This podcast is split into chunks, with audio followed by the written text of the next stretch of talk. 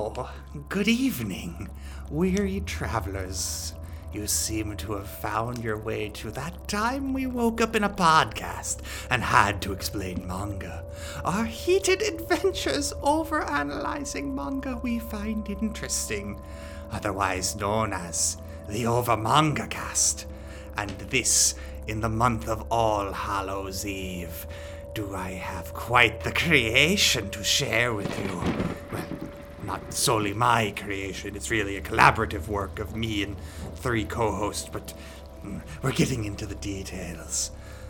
This week we revisited a favorite of ours, Frankenfran. uh, volumes 3 through 4. As always, please enjoy and don't die of fright. oh god. Oh god, the voice hurts. Hello, everyone, and welcome back to the Over Manga Cast. My name is Sam, and as always, at the top of the show, well, we usually talk about our familiarity with the franchise, but this is another revisit, and you could probably just go and uh, listen to last year's episode on Frankenfran. Not much has changed for me, uh, in that I didn't read any between last year and now, so there. Uh, I know Matt and Jay, you two have both uh, previously read it in its entirety, correct? That is correct. I love me some Frank and Frankenfran, especially the spooky time of the year. Yes, I have also read um, all of Frank and Fran, and I'm a huge fan at any time of the year because I love Fran and her sarcasm and humor, as naive as it may be. Jake, have you had any uh, fascinating new experiences, or is this horror fresh? Yeah, this is. Uh, I haven't read anything in the meantime. I've been uh, trying to keep up better with uh, actually reading things I like, but uh, Frank and Fran. Uh, What's the matter, Jacob? It's almost like you read a completely different manga every single week or something. I know. it's almost like that, isn't it? Nice thing about anthology series, there's no real need to say "last we left our heroes" when we get to a new uh, revisit episode. Bad thing about anthology series, where the hell are we? Uh, good thing about Frankenfran, you definitely don't have to call them heroes. Oh yeah. Folk that live in this world and do things. there are characters and there are antagonists. Yeah, Fran is one of the most true neutral characters there is. Yeah, but Fran's true neutral because she does incredibly heroic acts of good and then equal number of horrific war crimes. Basis of she's trying to do the most good. It's just like I don't even want to say like I almost want to say it's in some points it's even chaotic neutral. There is a strong element of chaos to Fran. she just has a very bad sense of scale and isn't very good at disclosure, which is a pretty major flaw in a skill set for a doctor. But You just have to beg her enough and she'll do it, even though it's like, well, this will totally end up like catastrophic. But you know, you asked very like convincingly, so whatever. And then she'll just make the cockroaches intelligent for some reason, even though nobody asked for that. why, why did we make the cockroaches intelligent? Because. and then there were spiders everywhere. You're mm, welcome. Uh, anyway, we we open up our reading this time an ominous scene of a an old lady uh seeing a doctor. Uh the doctor man, Mr. some generic guy, he comes in, he's like, "Oh, I hope you're doing well after the surgery." And then he gets his throat slit by this frog toothy looking guy. So uh serial killing of doctors. Great f- fun. Yeah. Who's who's up next on the list? Madaraki Fran? Oh, this is going to go horribly. and uh, we get, I, I think in our first reading, we had like this exact same setup, but with a, a guy who just keeps getting these surgeries to live forever. Mhm. He his ended a completely different way, I know, but like Fran's is like, yeah, no, old rich people who constantly have surgeries to live forever. That's kind of my entire market. Um, this is where the majority of my funding comes from. I kind of have to factor into the budget the idea that one of them will go will go psychopath and try to kill me. The twist on this one is that Fran is going for a, an experimental way of uh, stopping cell degeneration and, in fact, regenerating the cells. And uh, this is going to prove uh, rather easy for her because she's got lots of tissue sample to work with. Namely the hordes and hordes of clones this old lady has of herself. hmm Can you say narcissist? Narcissist. Narcissist. Good job, everyone. We've learned a new word. I already knew what narcissism was. Good job, Matt. You get a gold star. Yay! Yay! Yay! uh, Veronica also gets a gold star for uh, snooping because uh, she's able to find the uh, the actual literal meat locker full of uh, clone spare parts. Mhm. Yep. It's uh, Frankenfran, so it's uh, exactly what you expect. We don't have to explain anything else. Jake described it quite aptly. Fran uh, launches into her explanation of like, "Hey, oh yeah, here's the thing. I think with all this spare tissue, I can develop something that's going to just completely unage your cells one at a time." And I'm like, "Ah, it's going to go horribly wrong, isn't it?" And it's just like, "Wait, wait, I, I'm not done yet. I'm just gonna." And Fran does the thing she always does because she's super excited about research and completely explains how to do the procedure she's super excited about. And she's like, "Yeah, it's really great. Well, I'm just gonna go look the other way, and um, you know, hopefully nothing bad happens. Oh no, I'm getting shanked in this parking lot. yeah. I also I also like how uh, I also like how Veronica goes up to Fran like, "Hey, there's a meat locker full of clone bodies," and Fran's like, "Yeah, that sounds about right." Anyway, Oh, wonderful. This will cut down on material costs. and then she just walks into the parking lot to get shanked. Yep.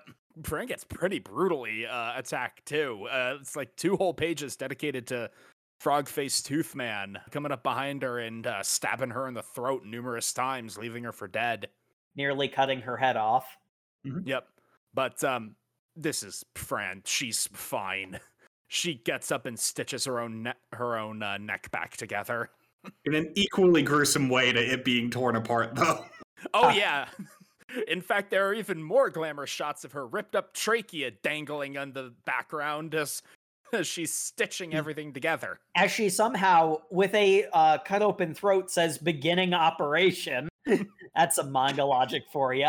I would believe she has a secondary pair of very tiny lungs in like her chin or something so she can say her iconic phrases even while beheaded. Fran reconstructed her neck. She's like, "Well, I guess I just got murdered. Better walk back in and like confront them about this because that's kind of a, a bad deal." You guys are being really mean.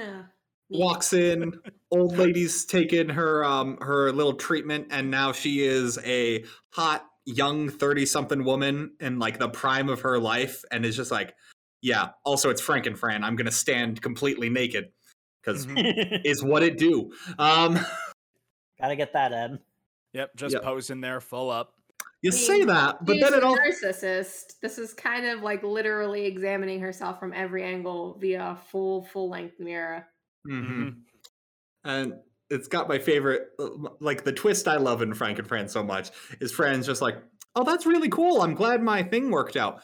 I'm really amazed you did this without any clinical trials or anything. I'd be really worried about like something going catastrophically wrong. Wait something can go catastrophically wrong? Oh god my hands are cancer I'm turning into a giant lump of cancerous tumors. Fran just is just like tottering in, blood still spurting out her neck. Her eyes have gone googly because I, I guess the nervous tissue damage. She hasn't had a chance to recalibrate that yet. Well, she has trouble with her eyes a lot, but uh, Mhm. Yep. But it's enough for her to walk and talk and do her cute little smile and, oh, you're so brave doing this on yourself, Shida sama. She's screaming and devolving into a massive tumors. because the ultimate cure for aging is cancer because cancer cells do not age and i'm like you're technically right i suppose but also Being technically correct is all that matters in this series. you're not wrong. Yeah. Jake, you put it pretty well actually before we started recording. So we have no proof of that, and I'm going to ape your line now. but uh, the mangaka it seems like the kind of guy who has a real respect for science, but doesn't actually follow things that closely. It, it's a bit of the Hideo Kojima effect, where he reads the first uh, line of a Wikipedia page on a political thing and makes an entire video game about it. Basically, There- there is a clear love of science displayed by the author and an extreme lack of understanding of such. Which is honestly a big part of Frank and Fran, uh, Frank and Fran's charm. I like um the, the how this ends too is after she just like immediately dissolves into like a pile of cancer cells. Um, Fran and Veronica are just leaving because they're like, well, we did get murdered, so we probably should leave. And then uh, Veronica's just like, well, aren't you worried about the like vats and vats of clones you left back there? And Fran's just like, well, yeah, but only one of them gets to replace her, so you know, I'm sure the situation will solve itself. And I'm like, Fran, you're cold. I mean, there was also the fact that she was like this really well-known business lady. She was like a, a linchpin in the Japanese uh, financial sector. Uh, she was amazingly rich. Well, she's there's all those replacements. It's not like anyone's gonna notice. Yeah. I'm pretty sure there's all those replacements is the line that the that the uh, little incident ends on. Just saying, she approaches things very logically. And that's why, for better or for worse, Fran is not evil. Oh, but she doesn't always approach things logically. She gets like emotional about stuff and then sadistic about it. And I would even argue that like even her sadistic is only because she like puts so much I don't I don't get all all the time like a lot of malice. There's a lot of oh. sarcasm, I- but like not inherent like malice. I was about to say the very next case is a lot of malice on display from Fran, but okay. I don't think so. It's certainly one of the more uh, cold-blooded things we've seen her do. she gets because- savage, but she doesn't get like outwardly malicious. Like I think that this is a really good example of Fran's character in that she's not malicious. I think this might be the most uh, fickle god Fran has gotten in the reading so far. Well, I mean, there is absolutely a fickle god aspect to Fran, but uh, uh, to get into it, uh, a a group uh, called the Last Judgment causes a cave in in a tunnel. I guess they bombed both sides of the tunnel because I don't know why they couldn't just go out the other way otherwise, but uh, they never really explained that. There are a bunch of radical eco terrorists, and they also seem to be pretty bumbling. Avalanche, these guys ain't. Uh, trapping uh, Fran and her bus with. I believe another group. I think there are other people who aren't like directly involved in this. They definitely don't show up though, so yeah, it's I- mostly ju- it's mostly just Fran and uh, Fran and her crew with uh, and the and the eco terrorist, yeah. well, because they're also against modern medicine too, so Mhm. they might have been targeting Fran's bus. I believe they say that they that they were even they Yeah. were targeting Yeah. her specifically. because she was getting supplies for her uh uh, we'll say it mad science uh uh because they are bumbling uh some of theirs got hurt so fran being fran makes a point of doing everything she can to save their lives. It does the normal frankenfran thing of the first third is horrifying because a bad thing happens. Then the second third is heartwarming where the eco-terrorists learn that oh doctors are people too and there are good doctors out there like madaraki-san and then the rest of the chapter happens like Madaraki-san and her lovely assistant Adoria. Well, like th- this one is the most like generic, like what you would expect from a manga about like a like Black Jack, like a super surgeon is just like, Mhm. oh, you terrorists don't like modern medicine, do you? Hmm, look how fickle you are. Because like he's just like, well, we don't believe in modern medicine, but he's going to die. Well, I guess in this case we'll make an exception. I'm like, if you make an exception when someone is going to die to use modern medicine, your beliefs don't really matter. But you know what? Whatever. Um, those, those aren't very strongly held principles in that regard, but yeah, well, we meet Adoria, who is uh, she is uh, fun. Uh, She is a uh, a girl wrapped in bandages and with zippers all over her body because she is a walking organ bank. Fran installed the zippers to get the spare organs out easier. because you can just do that apparently I Uh-huh. believe Fran can do that. I'm Oh, yeah. worried about the organs like snagging because like zipper pulls are pretty jagged. fran is also a master surgeon so She's played a lot of Operation. She's not touching the sides. Uh, that, that that's Frank and Fran logic for you, actually.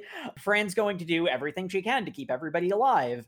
Uh, if you do expire, however, because uh, there's a you know limited amount of resources uh, trapped in this tunnel, uh, then uh, Adoria is going to take the organs back with interest. Because uh, if you if you can't be saved, uh, which which I mean to be fair, can't be saved. Uh, you have to be in pretty serious condition when Fran is around to not be able to be saved. But if you can't be saved, then uh, right before you die, uh, Adoria will collect you. Got Fran has a great line where when she says why she's saving people, she's like, I guess I can write it off as a loss to charity. But conveniently, if you end up dying and I, I can no longer help you, I do get to re- make a return on my investment. And I'm like, Mm-hmm. oh, Fran. Oh, Fran. That's the thing. I don't read that as maliciousness. There's like a level of like pragmatism to the point where it's terrifying about Fran. Like that is- that is her character in a nutshell. I, I guess What- my main takeaway that's making it malicious is the disparaging remark of, I guess I'll write it up to charity. Yep. If I can make a like return on this, nice. Okay, okay. I would kind of liken that to dare to bring it to our D and D campaign, but she mm. is just That's a reference no one will understand. Yes, and that's fine, but she is perhaps just lawful evil. But I don't think that's evil necessarily. She doesn't say no. She's just like I'm bummed because you know she runs like a very tight like financial budget. I can understand that be like I'm bummed, but I guess I'll do this. She tries to. I don't think she succeeds at running a, a tight financial, I- but yeah. I, I will say if we're, if we're gonna go full D and D alignment chart, why not keep going with it? Um, I I would say Fran doesn't intend to be evil. She she's not evil at heart. I would say based on what she ends up doing, she is evil. But I think the important thing about Fran is that because the because the ending of this is that uh they're not able to be rescued until uh I, a little over uh is it a week or two weeks? I think it's two, Two weeks. weeks. So the only survivors are the you know inhuman creatures that are Fran and her companions. So like like that's sort of the reason it has such a such a negative bent to it. But the thing is, if they had been saved like three hours in, I don't like Fran would have just, you know, let the organ she used go and those people still living and she would have been bummed she was out material since that was what she was out to do was to go get more of them, but she wouldn't have like she would have been glad at least that, you know, people survived. That's why I don't read her as malicious in that sense. She genuinely wants to preserve life. I'm just saying the story we got uh, does end with Adoria walking out of the mine looking like Invader Zim, full of stolen people's organs. Yep. I think the most important takeaway here is that this was written after JoJo's Part 5, so zippers all over the body is a JoJo's reference. I'm not gonna debate you on that. also, Adoria is a horrible, uh, terrifying spaghetti face monster that just suctions up people inside of her. She is such well, she had such a, you know, caring heart. She's a sweetheart. Mhm. She just unfortunately has a very monstrous interior. It, it, it depends how fresh the heart is if it's still sweet. Yes. Yeah. Yes. I would say actually the older it was, it would start to get sweeter. Hearts sweeten with age. yeah, I would say putrefaction. That seems unlikely. All right. I don't want to put this Well, what theory ab- to the test, but you can. What about sweet old, sweet little old ladies? I, I would say people generally grow bitter with age, but you know. That's been my experience. What are we talking about? We're talking about Frank and Fran, yeah. Let's get to the kaiju. I like the kaiju. This one was weird. The plot of this is so minuscule because it's mostly just parodying like Godzilla movies of like the army setting up and being like, we're gonna nuke that monster when it comes here. It's like, does Japan even have those? I mean, for the purposes of the plot we're telling, yes.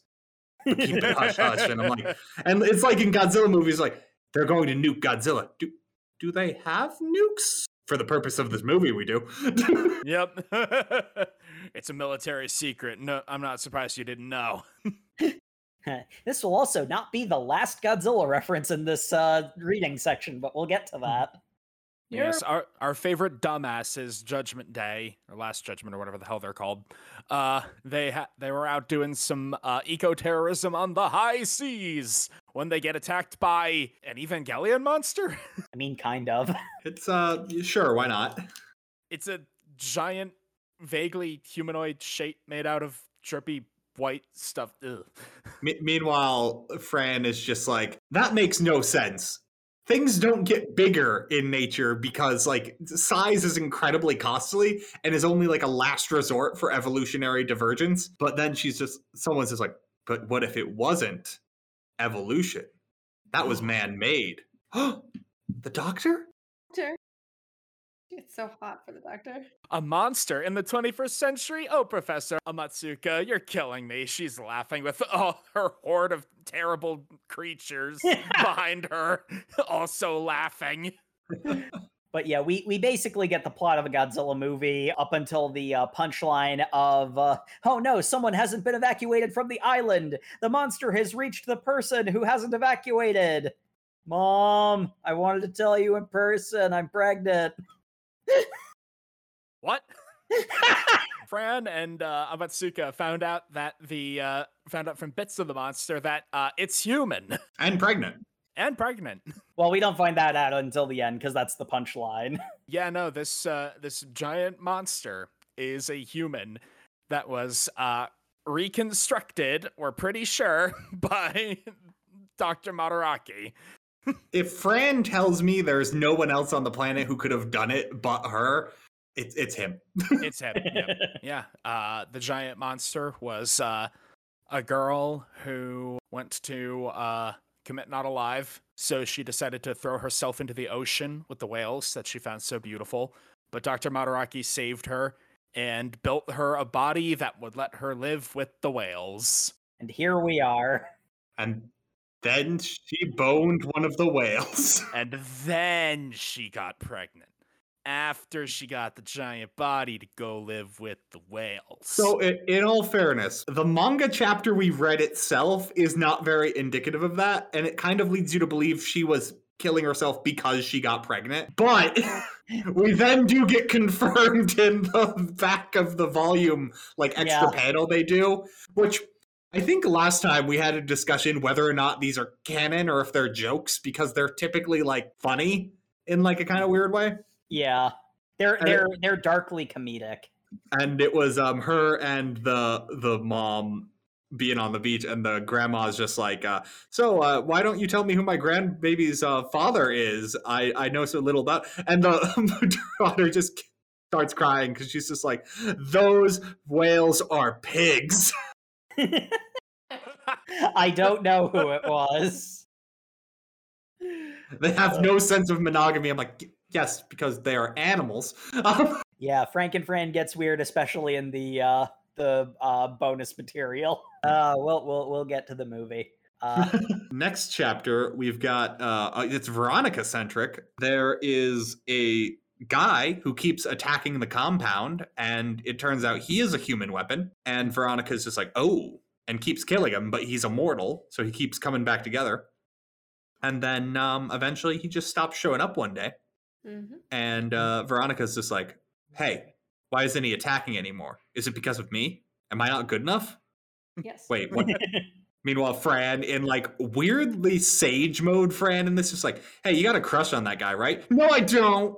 It's like, no, I know. Fr- Fran enters uh, Sage mode specifically to be a uh, big sister and embarrass Veronica. It's pretty great. But uh, notably, uh, the guy that keeps attacking the compound and is immortal is uh, Frog Face Tooth Man from the Rich Lady chapter at the start of the volume. yeah, I thought so. It doesn't ever say that outright. Yeah, uh, well, it's the same character design, and Veronica says, "Oh, he was the guy from the Rich Lady's place. I guess he found another master." That's right, she does say that. Yeah, so I guess it is confirmed. And uh, we get what is a bit of a running theme in this particular volume of uh, he says, Haha, I'm immortal. What? But how? Because I got your big sister to operate on me. Ah, great.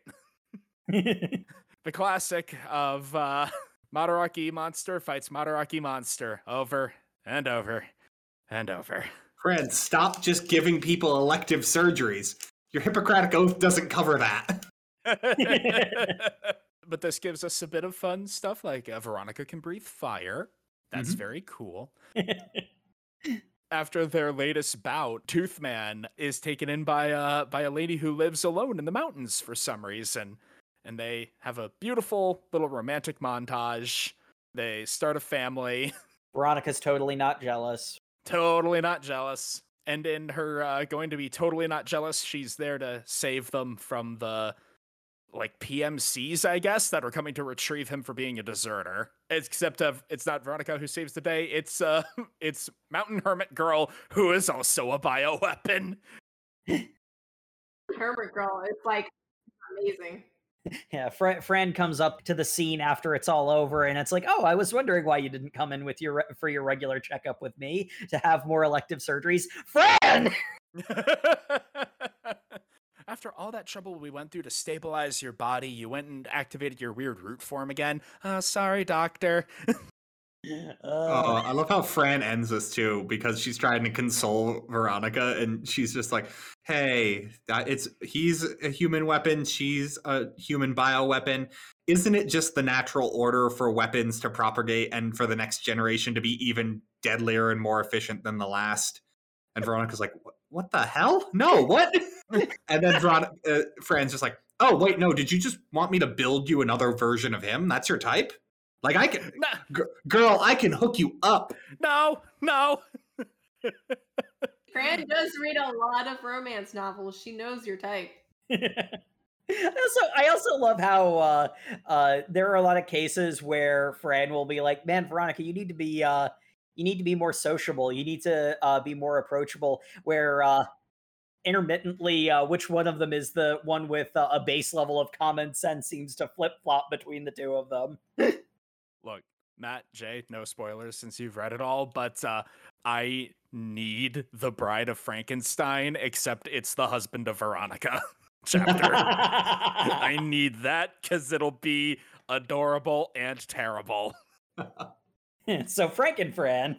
Yeah, Veronica gets a lot of good chapters. She gets to go with Fran to school for some reason next chapter. yes, Fran's very intermittent track record of going to high school. In all fairness, Okita actually calls her out on the. So you're going back to school? She's like, yeah, I got bored. We read in the extras at the end. The mangaka is like, uh, "Yeah, I think I'm gonna have that be a regular thing." And then it, at this point, uh, Fran in universe is just like, "Yeah, sometimes I feel like it." I mean, she at the same time hates socializing but loves socializing because she loves the drama that she gets actually like act on based on her romance novel. Fran loves socializing. She's just not good at it. Well, Like, she she thinks she's good at it. She doesn't she doesn't pick up necessarily on her weird. but she loves it. She loves talking to people. like, that's the thing. She hates extra work, which she'll sometimes try and avoid, but like, mm-hmm. Because she talks to people and she tells them about what, like what she does, and then people are like, "Oh, that's cool. Could you do this for me?" And she's like, "Damn it!" Faustian bargain and how? all, all the girls see Fran showed up again and it's just like, hey, Fran, you want to do a bunch of surgery? And she's like, I got in trouble the last time I did a bunch of surgery, but yes. Also, this has, this has to be a different school. It, it does have to be because it's not the weird transhumanism thing that she left the last school as. I like, I do like the idea that she just bops around to different high schools because she has the gra- she's smart enough to get in any of them on grades alone, and just does so frequently enough that she has a passing rapport with uh, members of the student body at each. And because of spare parts, uh, her like average age is about 17. That's how it works, right? Give or take, you can average it out a little bit. That's how Fran thinks it works. Yeah. So why do I have to come with you? You're my bodyguard. But um because we want you to be in this chapter. I forgot about Fran's vocal take if she sometimes just draws out syllables and it makes her sound real sleepy and it's super cute and I love it. But um, yeah, so she shows up to school, and the popular girls, um, apparently one of them has a real skeezy boyfriend who kind of forced himself on her during their date last night. And basically, it's just like, Fran, why are all the boys in this school such pigs? Could you do something to make them less horny? Is and Fran just immediately goes, "Hey, I I really can't castrate an entire student body. no, what? What am I going to do with that many testicles? Like, you just don't think of the logistics here. Do you want me to create a golem out of testicles? Fran, why, why is it always you go off on this tangent? No, because this is a school chapter, I'm going to listen to you. But let's keep the testicle golem for later. Oh Fran, I know what you t- I know what you read at night now. I love golems. she drops. Oh, look, I can't castrate an entire student body. No, nothing like that. well, I think I doesn't she doesn't she like do an unless and looks at Veronica who wants nothing to do with this? Well, no, that was not what she was implying with Veronica. my my interpretation was uh well, I think she was implying that Veronica could do a violence, and Veronica took it as, "You want me to have them run a train on me to get out all their horniness?" No. No, all the semen. Yeah, because what uh, Fran says is, "Hey Veronica, do you think you could take them all?" And Fran means that probably in the like violence way. Veronica takes it as the, "Can you bone all these ki- guys?" Yeah, because Oh. Veronica, even though she has some naivety still, she still is able to pick up on social cues better than Fran is. Better than Fran does, yeah. Yeah, she's like, oh my no. Now, full stop. I'm not a hundred percent sure Fran meant it the violence way. We don't know. We won't. We probably won't know 100. percent I think she has a, I think she has a thought bubble where she's like, I was gonna suggest like fighting lessons or something, work off all that extra energy, but okay, uh, I don't know what she's on about. See, see, see. I I read it. I read it the uh, take them in a violence way. Uh, I'm not gonna say what Fran what was in Fran's mind because I stopped trying to figure that out a long time ago, and uh, I think I'm I, I- I think I'm saner for it. But uh, Fran's solution to this particular issue is well, it is getting close to summertime, and everyone's wearing uh, lighter, more revealing clothes, and I guess it is getting uh, to be that breeding time for humans. So, uh, what if? What if? warmer and people are wearing lighter clothes. Doesn't that raise body temperature? Then how does that work? I, I, I don't know. But she's like, uh, what if I just wore them all out? How are you going to do that? Oh, All right, with Fran, you little little so and so. oh, by creating a thing that's going to be like 50 tags on a certain website that we won't name drop here. Basically, what what how we get revealed to this is a uh, horn dog, uh, boyfriend. Daisuke. yeah gets um rejected by his girlfriend because she's just like hey no what you did was not cool i'm really upset with you we'll deal with this later but like not cool and he's just like uh chicks right? I'm just gonna go be misogynistic elsewhere. Huh. What smells good? Huh. What's in the biology classroom? Opens door. Oh that's um that is an orgy pile of naked women. That is a horde of naked girls in a steamy room who are all drawing me in. well excuse me why i loop on the third out of my clothes. Uh, and uh, like magic, uh, the boys at this school are less horny. They walk past a girl whose skirt flips up in the wind, and they didn't even uh, consider looking. All their grades are improving as they are more focused. They are increasing their skill in sports as uh, their determination and drive is stronger than ever. Some of the girls try and talk to them, and the two guys are just too enraptured by their conversation. They're like, "So yeah, what points uh, do you think you need to get into a good college?" Well, it's really important to consider these other factors. Hey, boys. So yeah, you really can't have any distractions. It's like Uh, the the boys aren't horny, and they're ignoring us. Girls, do do you think the guys have gotten really cool all of a sudden? they're really cool and aloof. And also, they're not perving on us. This is kind of a win win. Thanks, Fran.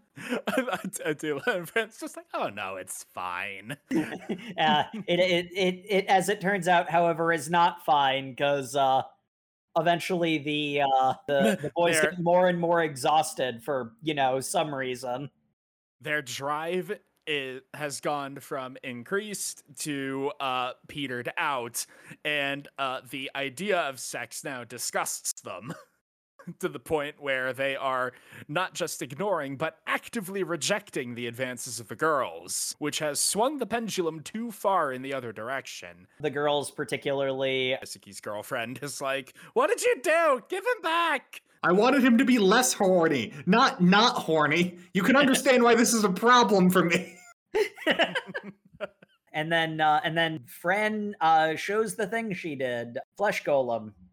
Well, Not su- not surprised. She references a study where um, fruit flies, if Ah, yeah. if you spray pheromones on the body of a dead fruit fly, fruit flies will prefer to mate with the dead body with pheromones over a female. And because there's, as with all necrophilia, there's no issue of consent, it's a more efficient way, I suppose. Uh, the fruit fly suddenly loses all drive to do anything because everything males do is a form of competition for breeding.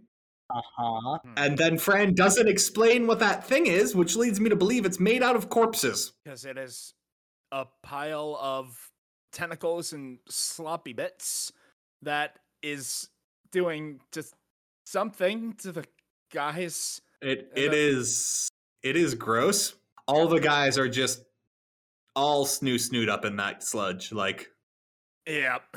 anyway, uh, the girls have um, not been having a like male attention for about a week now, and uh, fly into a jealous rage and immediately murder the competitor for all their men. Yeah, they grab Veronica's weapons and start stabbing the shit out of it. it's a thing that happened. I didn't think that this chapter could somehow be misogynistic and misogynistic, but here we are. I guess it's not really. It's it's boiling down uh human drive in a reductionist way, but yeah, it's it's doing the it's doing the Franken Fran thing of of hyperbolizing it to the point where it's absurd and therefore funny. All yeah. dogs. I only care about one thing. Which is Obviously, whatever the hell that thing was. Because they're pheromone driven, and obviously only men are pheromone driven. I don't think that's mm. true, but okay.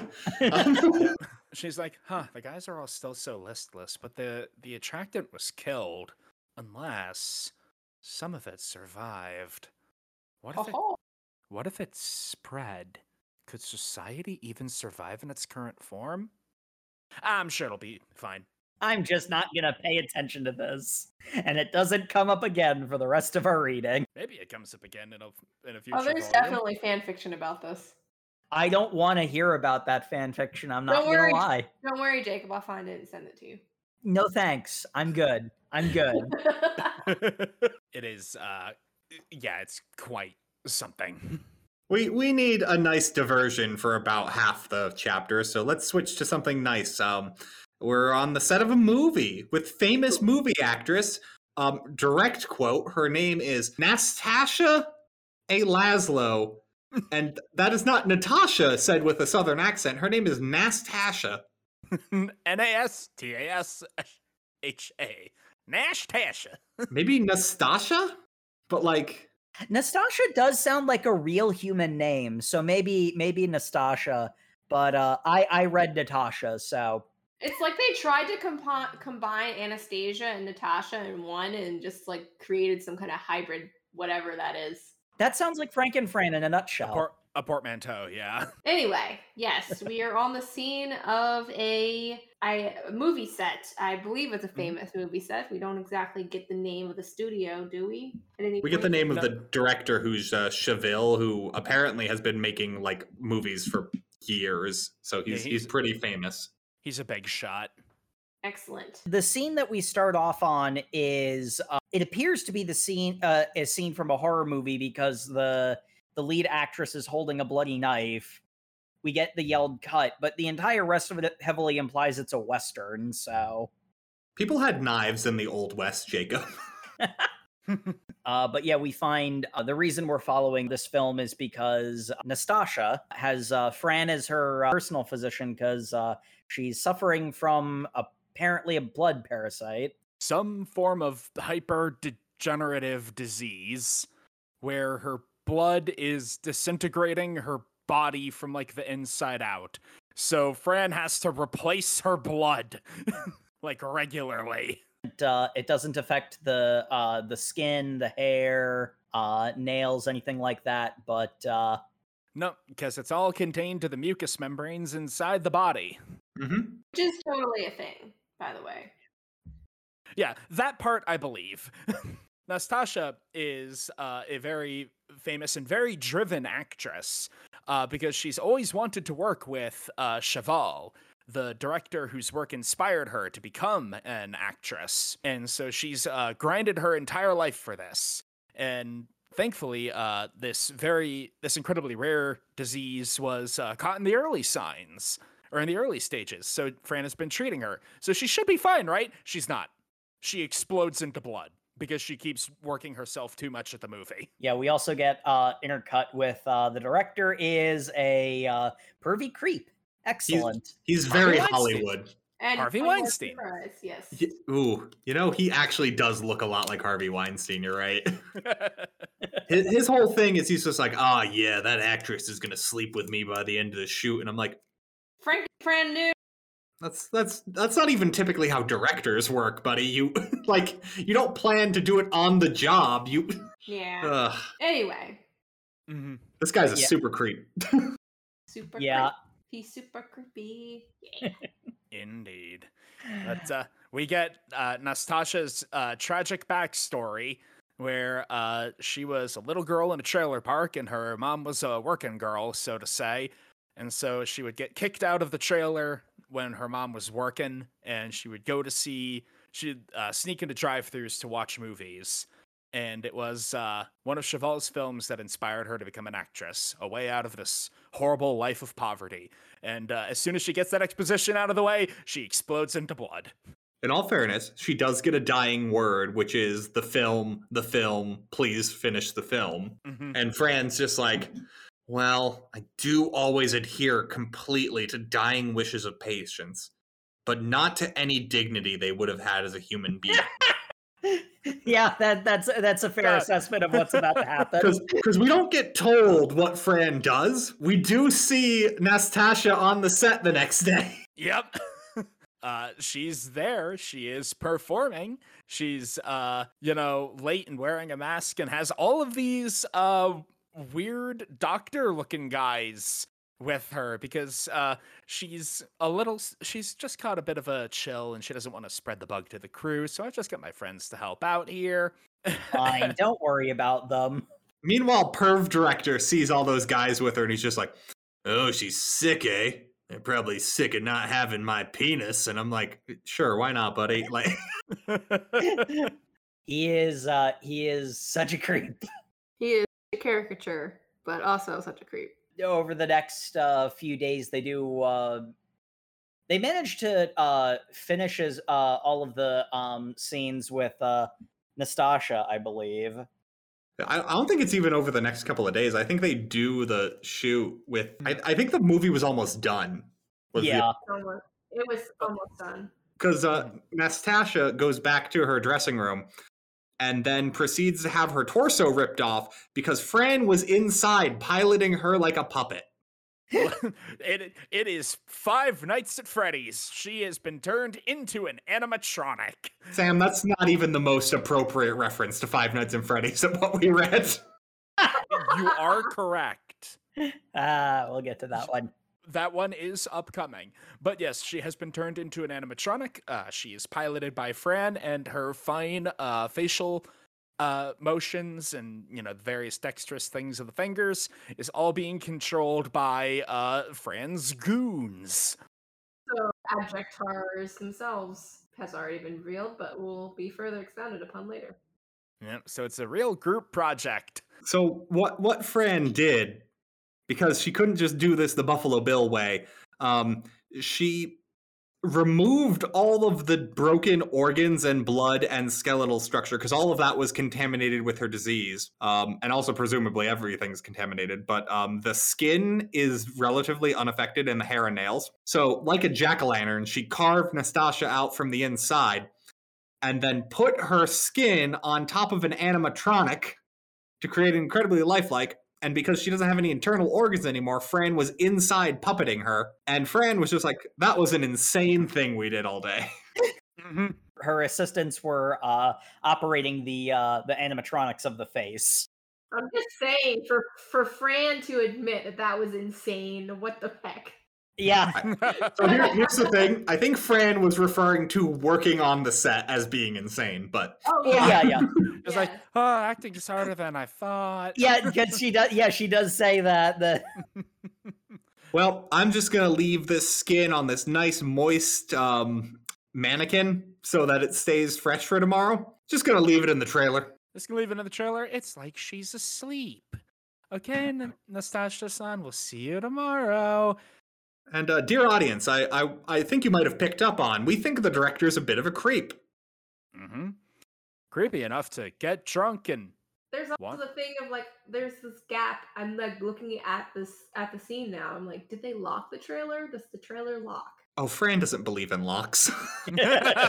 Fran, Fran should have a whole bunch of don't trespass signs rather than just turning people into dogs when they come onto her property, you know? Like, yeah, that I does mean- seem more reasonable, doesn't it? no, it's not nearly as effective. I don't think that that's true, but okay. here's the thing you could do both.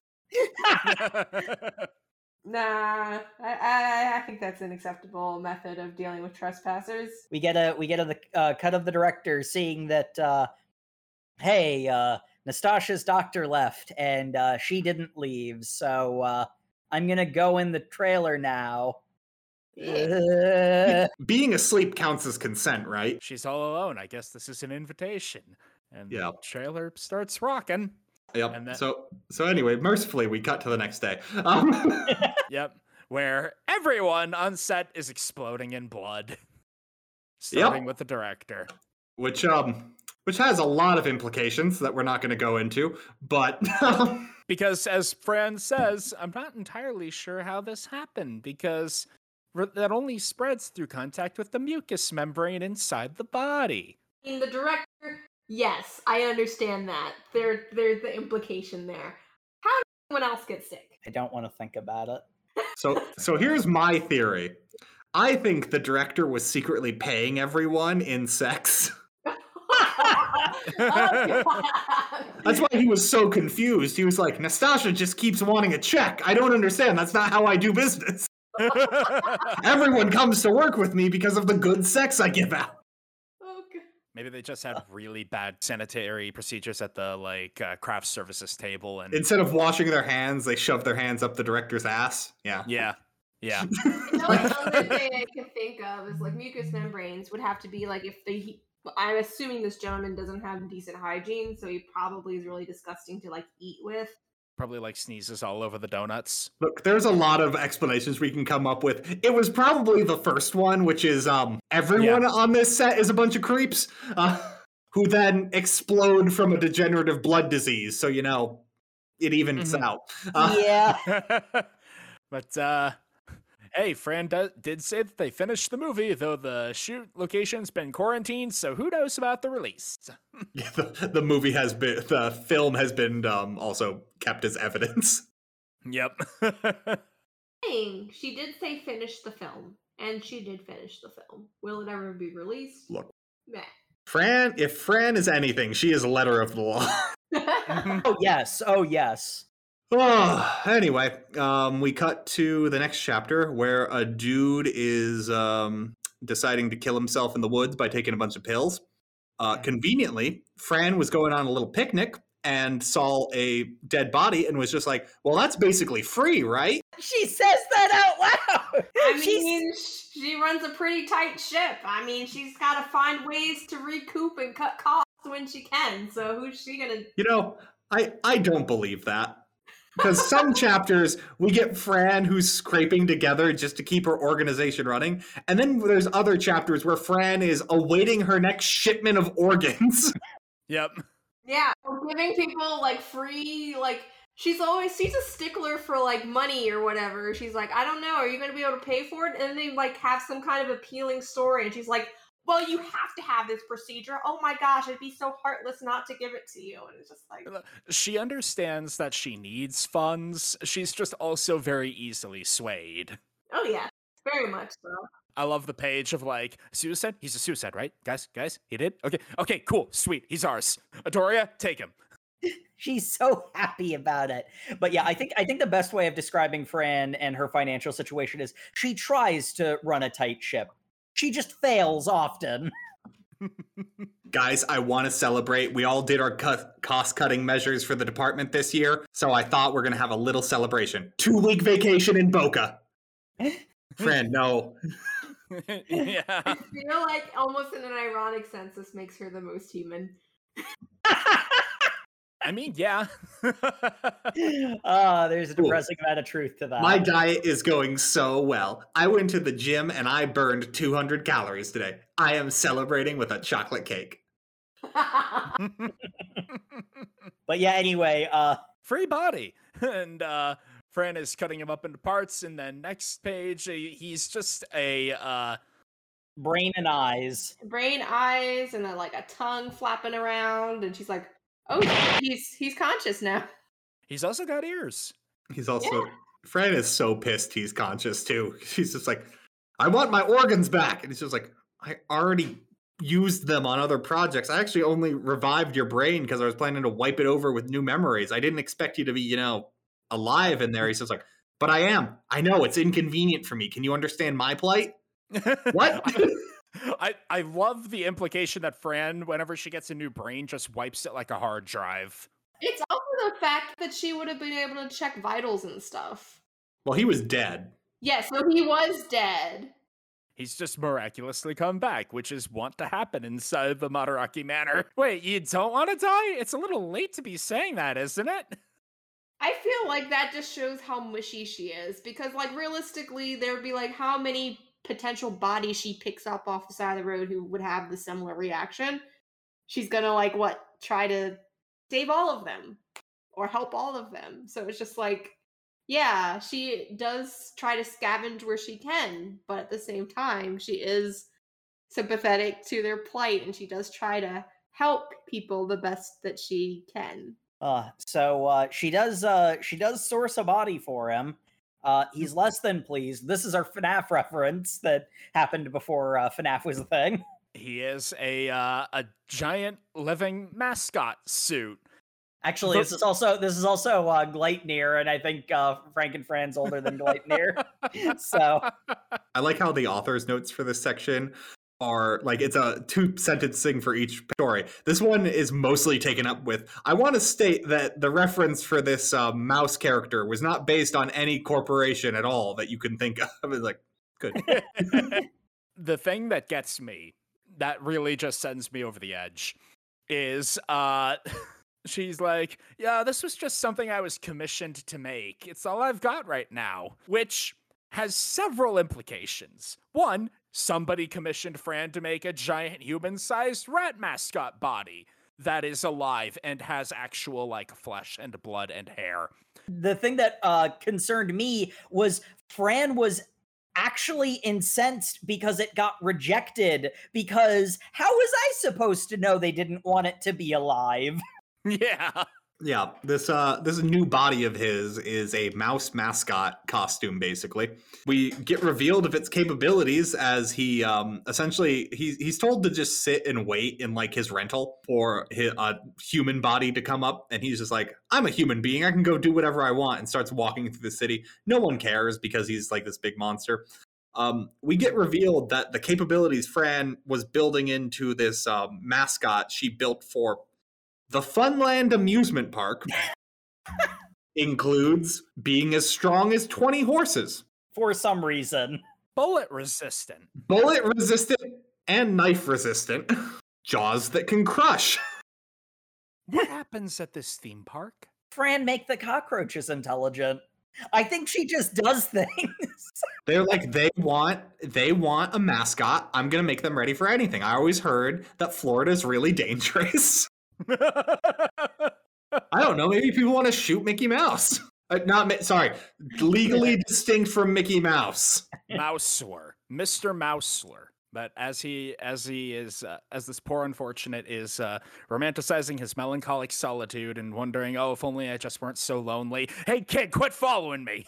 Uh, and Ah. we find uh, Fran isn't the only one who's uh, incredibly weak to sad backstories. hmm Which I mean, to be fair, I, I would I would be weak to this sad backstory. Let's be honest. This is an intense, sad backstory yeah, because this is this is this is for all of Frank and Friends turn it up to eleven. This is very depressingly real. so what this let's say seven year old girl probably Probably about yeah. yeah around that age um walks up to this big mascot um he's like what do you want girl he's just like i was hoping uh can you i'll just take you home um and then she, they come back to her like it's not trailer but it's that like low income housing you see in japan.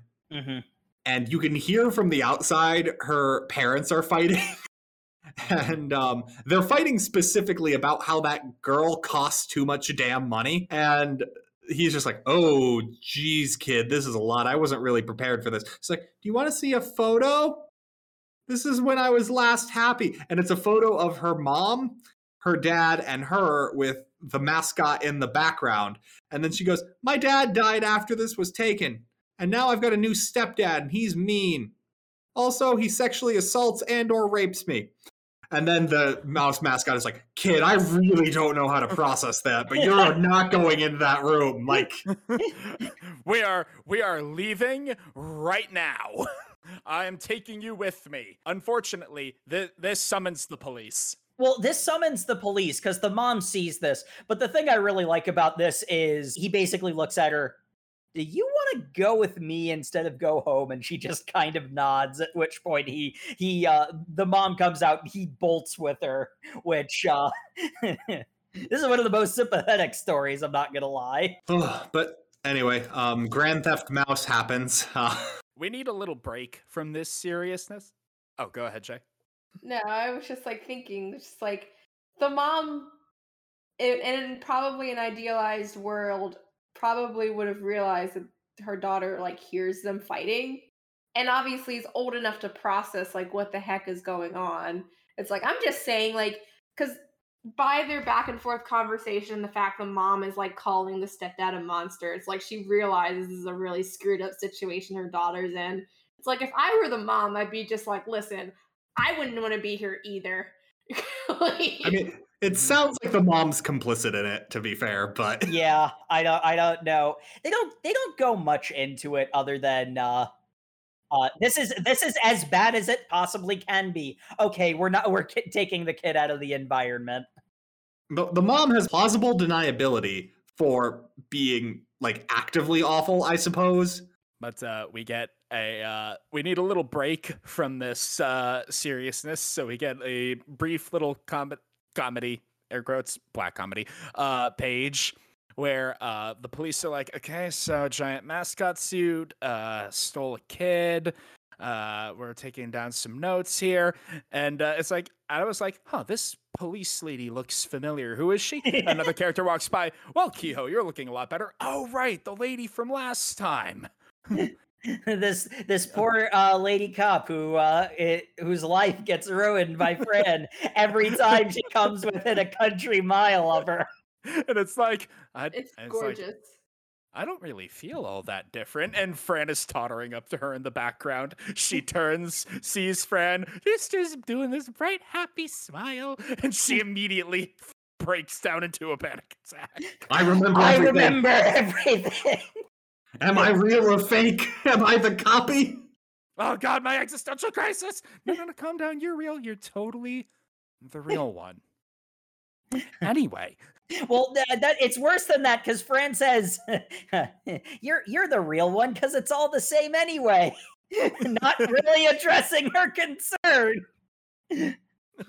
Anyway, uh, the cops end up chasing down um, Mr. Mouse with his uh, stolen child, which you know, fair. The, the cops Fair. are doing their job. No shade on the cops in this. The cops are are are fine. This, the, also, the the mascot is capable of human speech, but is not really because like the the cops definitely do attempt to negotiate.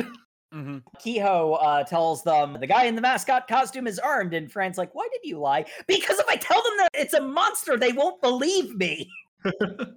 Which well, we find out later isn't necessarily true, but Yeah, Fra- Fran's worried that he has gone insane because, again, he has the strength of 20 horses and is bulletproof because Fran makes good decisions. Um, but uh, basically, what happens is uh, the scumbag stepdad shows up to the scene and is just like, hey, that's my daughter. You guys better be willing to pay a bunch of money if that freak hurts her. Also, pay some money to me now. Guy in the mascot suit basically just goes, well, uh, these cops, I'm not, I'm not bulletproof. I'm bullet resistant, so I will eventually die. Yeah, I'm just gonna bite this dude's head off. Oh, it's glorious. Because he's like, well, I was trying to suicide anyway, so suicide by cop it is. At least I'm gonna go down in a blaze of justice and glory. As he runs over, grabs scumbag dad, and just, yeah, full on decapitates him. It's pretty cathartic, actually. I think he bites out his throat. It's not a full Ah. decapitation, but like, Yeah. Full on like bites out the throat. Yeah. It, it's a little it's a little hard to tell with the action paneling because justice. mhm. Yep. It's a little hard to tell because uh while the action paneling is quite uh is quite dynamic and uh, punchy, there is also so much blood. It kind of obscures what's actually happening. yeah. uh, uh, we cut to um, the stepdad waking up in the hospital, Mhm. and Fran's there, and Yep. you're like, "Oh, that dude was dead." And except, Except Fran was there, so uh, so uh hey, remember what she said about uh, as soon as a human body becomes available? I don't know about you guys. Did that get you guys? Did that fake out get you? Because I I like pinged to it straight away. I don't know why. oh yeah, no, I, I I think you're supposed to catch that. Mm-hmm. What the whole stepdad? that, it, that it's not the stepdad who got brought back to life. It's Oh heck yes! yeah, there, there was literally no reason to focus on it if that's not what was happening. but- Because yeah, the initial promise was as soon as a human body becomes available, I'll transfer you that into that. Human body became available. Fran, being adherent to the letter of the law, is like, yeah, I got to do this. But uh, the the big thing was the guy who had killed himself was um his whole thing was he kind of came to the realization as he was doing that like I was always kind of a worthless person. I never really did anything that I really felt cared about in my life. I might as well go out doing one meaningful thing. And then it turns out in the end it's just like, "Oh, hey, I put you in this dude's body, so um you can just go ahead and be that girl's stepdad." Mhm. And she's just like, "Won't the wife need to be informed? Isn't there some weird I don't No. care." Um, No. That is not my job. Well, the real fridge horror comes with the fact that uh, we have our we have our denouement at the end, as we always do. Back I was about the- to say, in case you think this story's ending too happy, because I was gonna say, I was gonna say the the story with the characters we've been following up to this uh point ends really wholesomely because the suicidal guy in the stepdad's body is like, why don't we go to Happy Land or whatever the generic And- theme park is? And it's like, and- boy, this is a real wholesome ending. It's a little creepy. He's in the pedo's body, but at least now the little girl's gonna have a real dad. And then Fran We'll go see Mousler-san. and then Fran explains that she preserves human life at all costs because she put uh, she had to put creep dad's uh, brain somewhere. so yeah, so she put the brain of an abusive pedophile into the body of a mascot that she then proceeded to sell to F- Happy Funland because I guess they want the creepy mascot. And I don't think they ever said they didn't want the mascot. Actually, I think Yeah. they Fran just had that on retainer and Hmm. was holding off. She complained that they were mad they made it that she made it alive. so I guess she never said that they rejected it, but Yeah, they came to collect it eventually. So now, in the super powerful mascot body, the abusive pedophile will be in the amusement park surrounded by children. Yeah, I was about to say you want a Five Nights at Freddy's reference. Yeah. Where his victim is about to be going. I'm sure it'll be fine. I'm sure it'll be fine. God damn it, Fran. Vengeance will be wrought. But I just thought about from the child point of view because not only is your abuser now apparently, even if she's able to piece together that the abuser is, Mousler-san now. yeah, he still has the same face of your abuser. Like, I'm like, get this girl some therapy, please. That's going to be an interesting discussion on the therapist's couch later. I'm, I'm going to be honest. I don't think Franken Fran believes in therapy. Oh no! Oh no! So, so let's work through these uh, strange feelings you have about your stepfather. Well, he did used to uh, abuse and rape me. Um, okay. uh, So why are you so close with him now? Oh, because the uh, because his brain was replaced with a sentient mascot costume that saved me from him. scribble, scribble, scribble, scribble, scribble, scribble. and now, now this is just for my personal understanding. Did he remain married to your mother, Yes. even though she did not cons- You know what? I, I recommend your mother come for separate sessions. yeah. Uh, Uh, I have a theory about Fran's chaos radius that we will get to in a later story, but I get the feeling that uh, mental health professionals have either gotten a whole lot of new clients or have been driven out of business by her. we have one more chapter in uh, the first half of our reading, so um, let's get through this. Yep, uh, the final chapter of Volume 2 Protozoan. So basically, this incredibly hot model, like sorry, hot in like the she's popular right now, but also yes, she's hot. Mhm. Um, is coming in with a disease called like Medusa. Medusa's And- head. Yeah, yeah. Mhm. which is the liver has become so engorged that it presses up against the side of the abdomen and causes a bunch of like vein spirals off like snakes. And they basically go like, "Yeah, no, it's super weird for someone to have that so advanced in this day and age because typically you catch it and it's very easily treated." And then Fran's just like, "Well, you called me, so there's some like weird super science going on here, right?" It's like, "Oh yeah, obviously you got to see this." And then the woman comes in and she looks pregnant and then flip open the gown to see her stomach there is a human face embossed into her like the edge of her stomach it is that disposed and like And of course it's the it's the screaming horror ghost Mm-hmm. face. and you always know you're in for a good case when fran immediately goes i have no idea what the fuck that is So this has all the signs of a case of the Medusa's head, except for the fact that this is a bas relief of flesh, which is very cool, and I don't know what is going on. I love how Fran's so quick to be like, that is super coincidental that it looks like a human face. Like, I have no idea what could do that.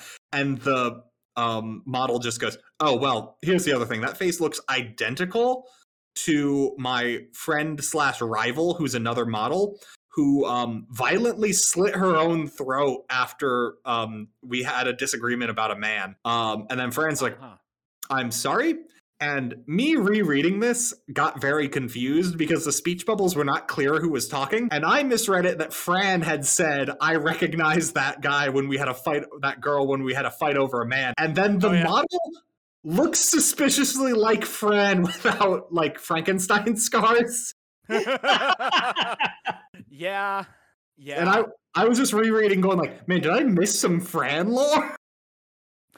It's. I think it's supposed to be a dramatic close-up of Fran's face as the dramatic thing is said.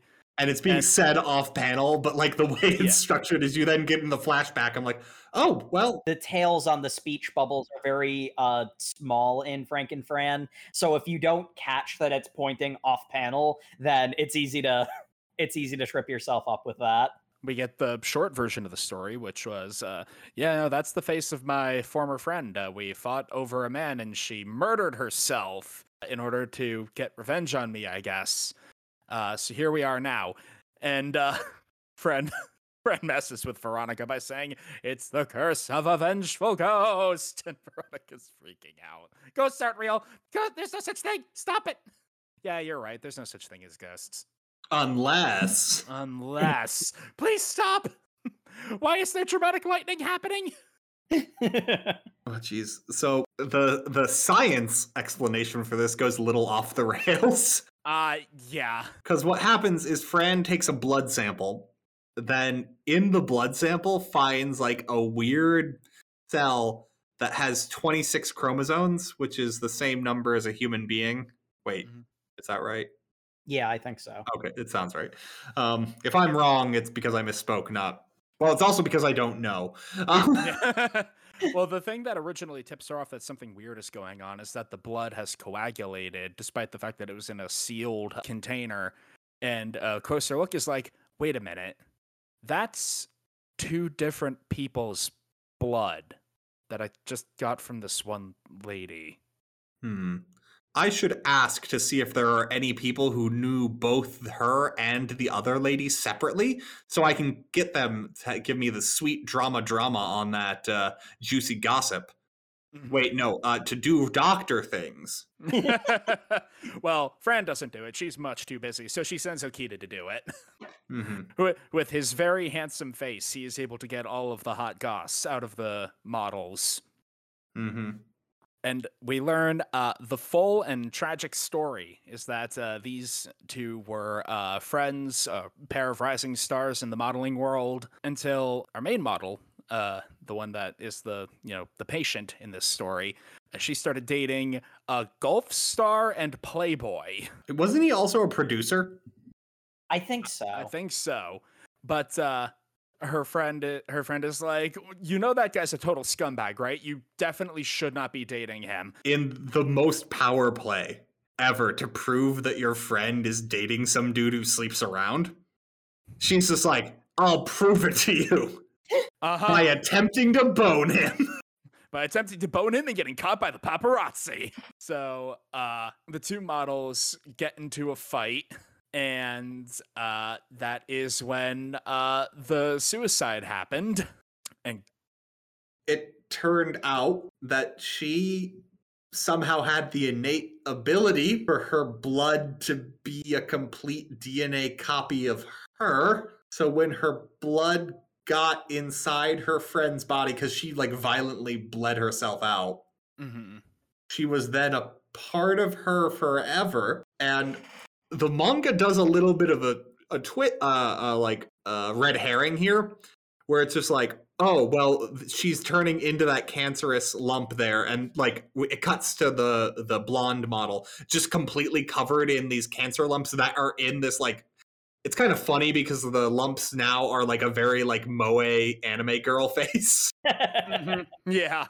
And also, apparently caused her to go on a violent murder spree because there are dead bodies in the hallway and she's carrying a bloody knife. I, I think the cancer's doing the, the, The- science for this is not very clear. Yeah, I Yeah, was gonna the- say as you were explaining that, I, I was gonna say I'm glad somebody understood what was going on. I uh, So- So glazed over they, eventually. they they casually glance over why that happens. It's like, well, there is a thing when you get a heart transplant, you suddenly get different types of food you like. And then even to that, Veronica's like, is isn't that just an urban legend? It could be, but don't we want to consider all things? No. Fran, you're you're a scientist. You should only like things should be proven to you, not just anything's possible, I guess. Um, but anyway, um also speaking to someone who literally loves romance. Like yeah, God, fair. she literally loves Mhm. loves the selling of love and romance.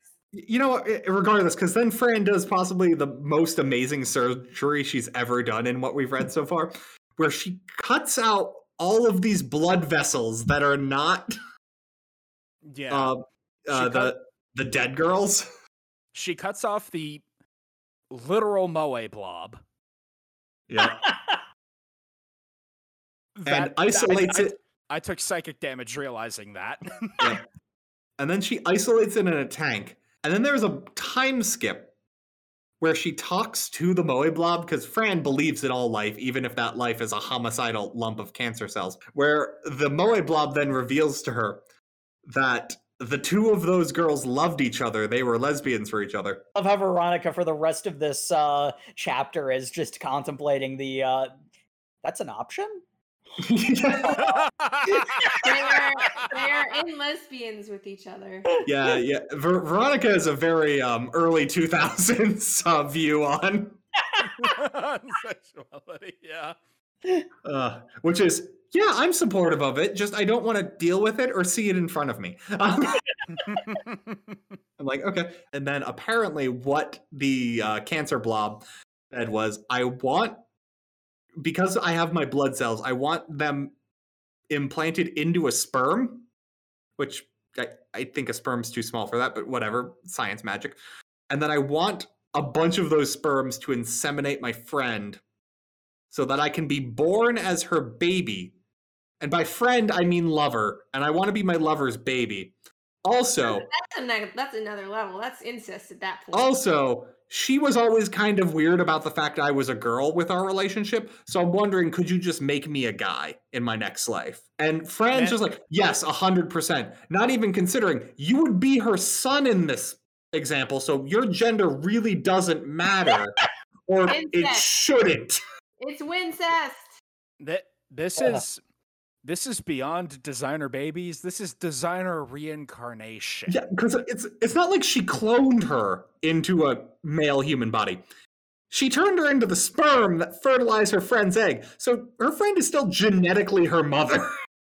Yeah, and and I think the I think the uh, the other important thing to consider is the friend was in on this discussion because it was the friend who suggested making the baby a boy, which thought- is I thought You the, know, no- I, no, I thought it was the other way around.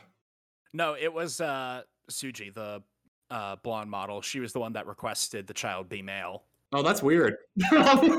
that's much worse then. it makes it even more weird. Yes. And so by doing this, by creating this reincarnation, it has neutralized the remaining parasitic protozoans because their purpose was fulfilled. Negotiating with terrorist works, I guess, is the moral of this story. I don't know what a moral could possibly be, so I guess it's that.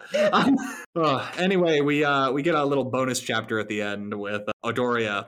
Uh, what we don't get revealed it's Adoria. It's Fran telling a little uh, love story from the doctor's um, like patient log, and Mhm. because the doctor is amazing, he refers to all his patients as man A and woman B. like, Yep. and what happens is they're both terminally ill. They meet in a hospital wing for terminally ill people, and they both are in need of organs. And um, the man is just like, "Well, if if you die, can I have your organs? And I guess if I die, you can have my organs." And she's like, oh, "Yes, Yes, so romantic, beloved. lovely." And then he's just like, "Yes, I'm totally not just doing it for some free organs, yeah." And then unfortunately, he dies first, so she gets his organs. But because of the doctors there, um, he's just like, "Yeah, no, I kept you alive. Your organs are kind of like a box of sponges at the moment." He's just like, "What?" Wait, wait, I'm not dead. I want my organs back. That didn't make sense because like he is clinically dead first. And so they're Mhm. performing the surgery to to transplant his organs into her body. Yes. Why did he necessarily need to have regain consciousness?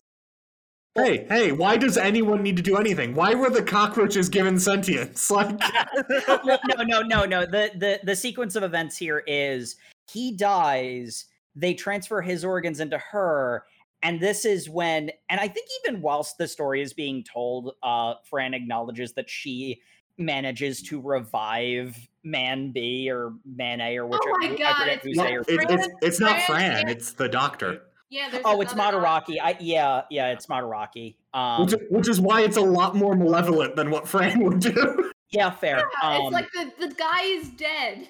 The only thing that complicated the thing was why did he have to be his Oh, Was he? The thing that complicated it was that he came back.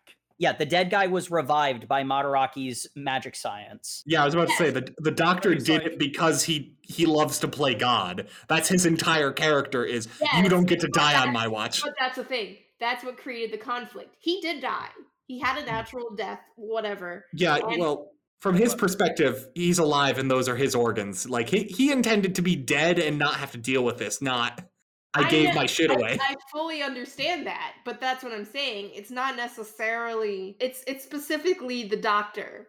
So it's literally Fran's like god worship of this man that is brought into like question because like literally he's the factor that caused this He's the- conflict. Yes, he yes he causes Yes. the conflict. Yeah, Fran might not have the best uh, role model when it comes to morality. Uh, I shocking and uh, uh, cutting edge uh, analysis on this podcast. The doctor has never been portrayed as a good person. The last time he was mentioned, he made a girl who tried to kill herself into a whale. Cause why not? Like, Yeah. She requested it because she liked whales. no, she didn't. She, She didn't request to become a whale. Like, that's the thing. So anyway, man B comes back to life, takes his organs back, which kills woman A. He forgot there's a doctor that can mad science people back to life.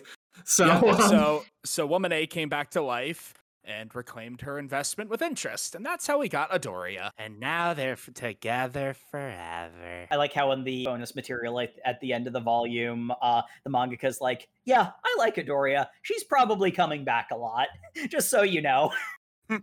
Which cool. I love the in the author's notes at the end of each volume, uh, he'll point out um, this chapter was particularly popular with women, and I'll see the ones he say, says that about, and I'm like, how? Um, I don't know if I believe you. I, I assume he must have like readers surveys or something, so I don't know. Uh, Yep. Anyway, that's the end of uh, volume three uh, we've been going for a while, so we're going to take a quick break before we dive into Volume 4.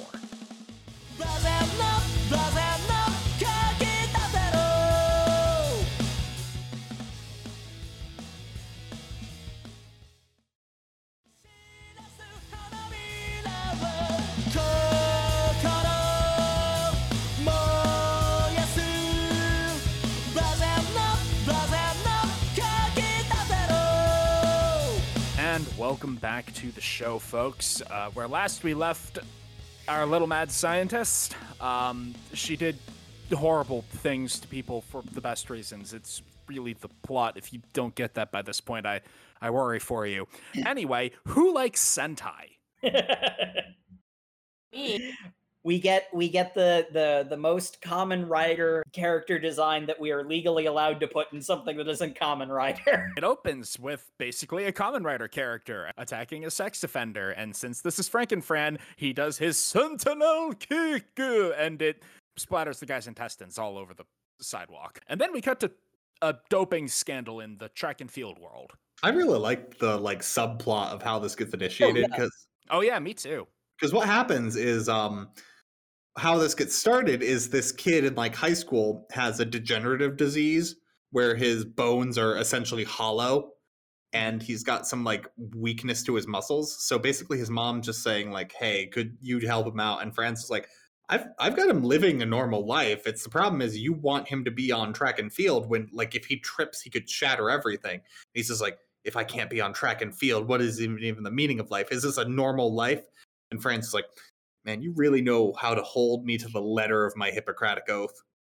And I like you for that, kid. I love letter of the law here. Let's give you some adamantine bones. Uh, yeah, she goes full Wolverine on the kid, and it gets him back into the track and field world. He's doing great. He's uh, he's performing spectacularly. Good old Takeshi doing his best.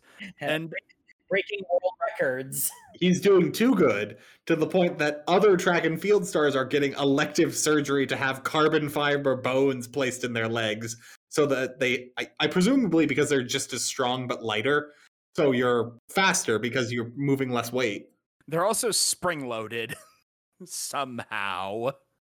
But uh, but yeah, I I can. It's a pretty abrupt time skip. I could only imagine the like Olympic, you know, heartfelt biopic that was done where he explained his medical condition. and uh, this got revealed and exposed to the track and field world. so anyway um every other sport is super upset that track and field people are becoming cyborgs to be better at running Mhm. Uh, so a bunch of them boys uh, find uh, the kid who was basically the poster child for getting elective surgery to become better at track and field, and it's just like, "Hey kid, you like having elective surgery so you can be better than us normal people?" Well, normal's kind of disparaging to the differently abled. Hey kid, we're a bunch of angry mobsters. Don't talk to us about being sensitive with our language. We're gonna beat you up. I'll give you a couple of microaggressions right before my major. It's like, oh no.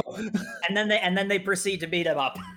Yep, they uh Jojo stomp him for a bit. So he's like Joker arc, Fran, make me even better. Just chrome me up, Doc. I want to chip me in. He then uh, puts on basically it's a it's a uh, uh, Samurai flamenco outfit. he's like, uh, hey, you guys, I'm gonna beat you up because you're assholes. It's like, who are you? Ah, God, he's beating us up. I'm Sentinel Justice, and I love. There's a there's a cut later where he's like, where the hell did that come from? I don't know, but I like it. And so he becomes a masked vigilante, uh the Sentinel, going out uh, and uh becoming increasingly stronger. in one of my favorite scenes. I think it's the most I laughed at anything in our reading. There is this group of kids, like like high school age kids, girls mostly, I think, and Yeah. they're walking through and they're talking about how one of their friends got like beaten up for like throwing a cigarette on the ground. so he's Uh-huh. he's he's going a little hyper vigilante. Um and they are then assaulted by these two guys in an alleyway and he, Sentinel comes and is like, "Haha, I'm here to save the day," and they're all like, "Ah, sucker, we have guns," and he's just like, "Oh no!" it's just him getting shot. And I found that panel so funny. it's so abrupt. It's just like, haha, idiot, boom. Like, Wait, we all have guns.